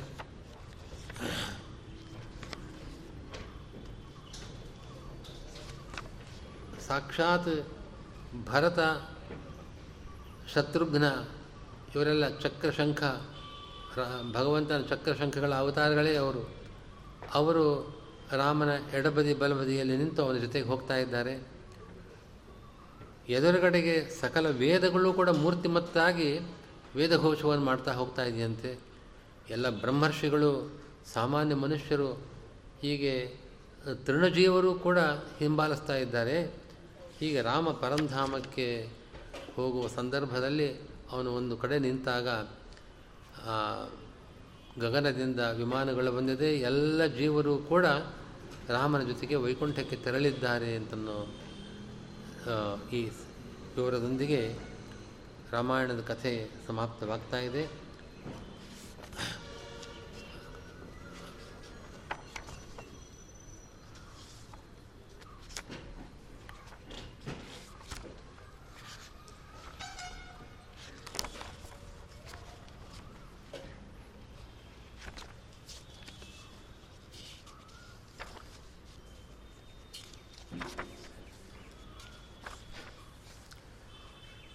दध्रे क्षत्रं हनुमान् स्रवदमृतमयं पुण्यचन्द्रायुताभं सीतासैवाखिलाक्ष्णां विषीमपगता श्रीरथि श्रीरथेका द्वेधा भूता दधार व्यजनमुभयदः पुण्यचन्द्रां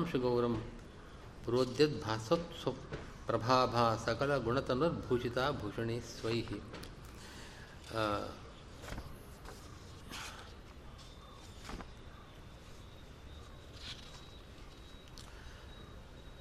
ಆಚಾರ್ಯರು ಉಪಸಂಹಾರ ಮಾಡುವಾಗ ಇತೀರಿತ ರಾಮಕಥಾ ಪರಾಮಯ ಸಮಸ್ತ ಶಾಸ್ತ್ರಾನುಸೃತೇರ್ಭವಾಪಹ ಪಠೇದಿಮಾಂ ಯಹ ಶೃಣಯಾತ್ ಅಥಾಪಿ ವಾ ವಿಮುಕ್ತಬಂಧ ಚರಣಂ ಹರೇರ್ವಜೇತ್ ರಾಮಕಥೆಯನ್ನು ಎಲ್ಲ ಶಾಸ್ತ್ರಗಳನ್ನು ಅನುಸರಿಸಿ ನಾವು ನಮ್ಮ ಸಂಸಾರ ದುಃಖವನ್ನು ಪರಿಹಾರ ಮಾಡತಕ್ಕಂಥ ಕಥೆಯನ್ನು ನಿರೂಪಣೆ ಮಾಡಿದ್ದೇವೆ. ಯಾರು ಈ ರಾಮಕಥೆಯನ್ನು ಪಠನ ಮಾಡ್ತಾರೋ ಅಥವಾ ಕೇಳ್ತಾರೋ ಅವರು ತಮ್ಮ ಬಂಧನವನ್ನು ಕಳೆದುಕೊಂಡು ಭಗವಂತನ ಪಾದಾರವಿಂದದ ಅನ್ನು ಪಡಿತಾ ಇದ್ದಾರೆ ಅಂತ ಫಲವನ್ನು ಹೇಳಿದ್ದಾರೆ. ಇಂಥ ಒಂದು ದಿವ್ಯವಾದ ರಾಮಾಯಣದ ಕಥೆಯನ್ನು ಸಂಗ್ರಹವಾಗಿ ಕೆಲವು ವೃತ್ತಾಂತಗಳನ್ನು ಮಾತ್ರ ಆರಿಸಿಕೊಂಡು ನಾನು ಯಥಾಶಕ್ತಿ ನಿರೂಪಣೆ ಮಾಡಿದ್ದೇನೆ. ಇದರಿಂದ ಶ್ರೀಮನ್ಮಧ್ವಾಂತರ್ಗತ ಸೀತಾಪತಿ ಶ್ರೀರಾಮಚಂದ್ರ ಪ್ರೀತನಾಗಲಿ ಅಂತ ಹೇಳಿ ನನ್ನ ಮಾತನ್ನು ಮುಗಿಸ್ತಾ ಇದ್ದೇನೆ. ಶ್ರೀಕೃಷ್ಣ.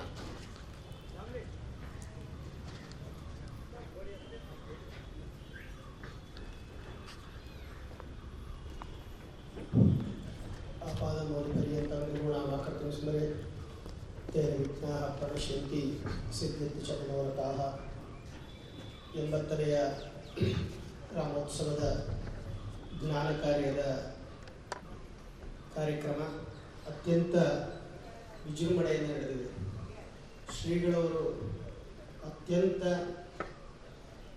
ವಿಶಿಷ್ಟವಾಗಿ ಉಪನ್ಯಾಸವನ್ನು ನೆರವೇರಿಸಿಕೊಟ್ಟಿದ್ದಾರೆ. ಅವರಿಗೆ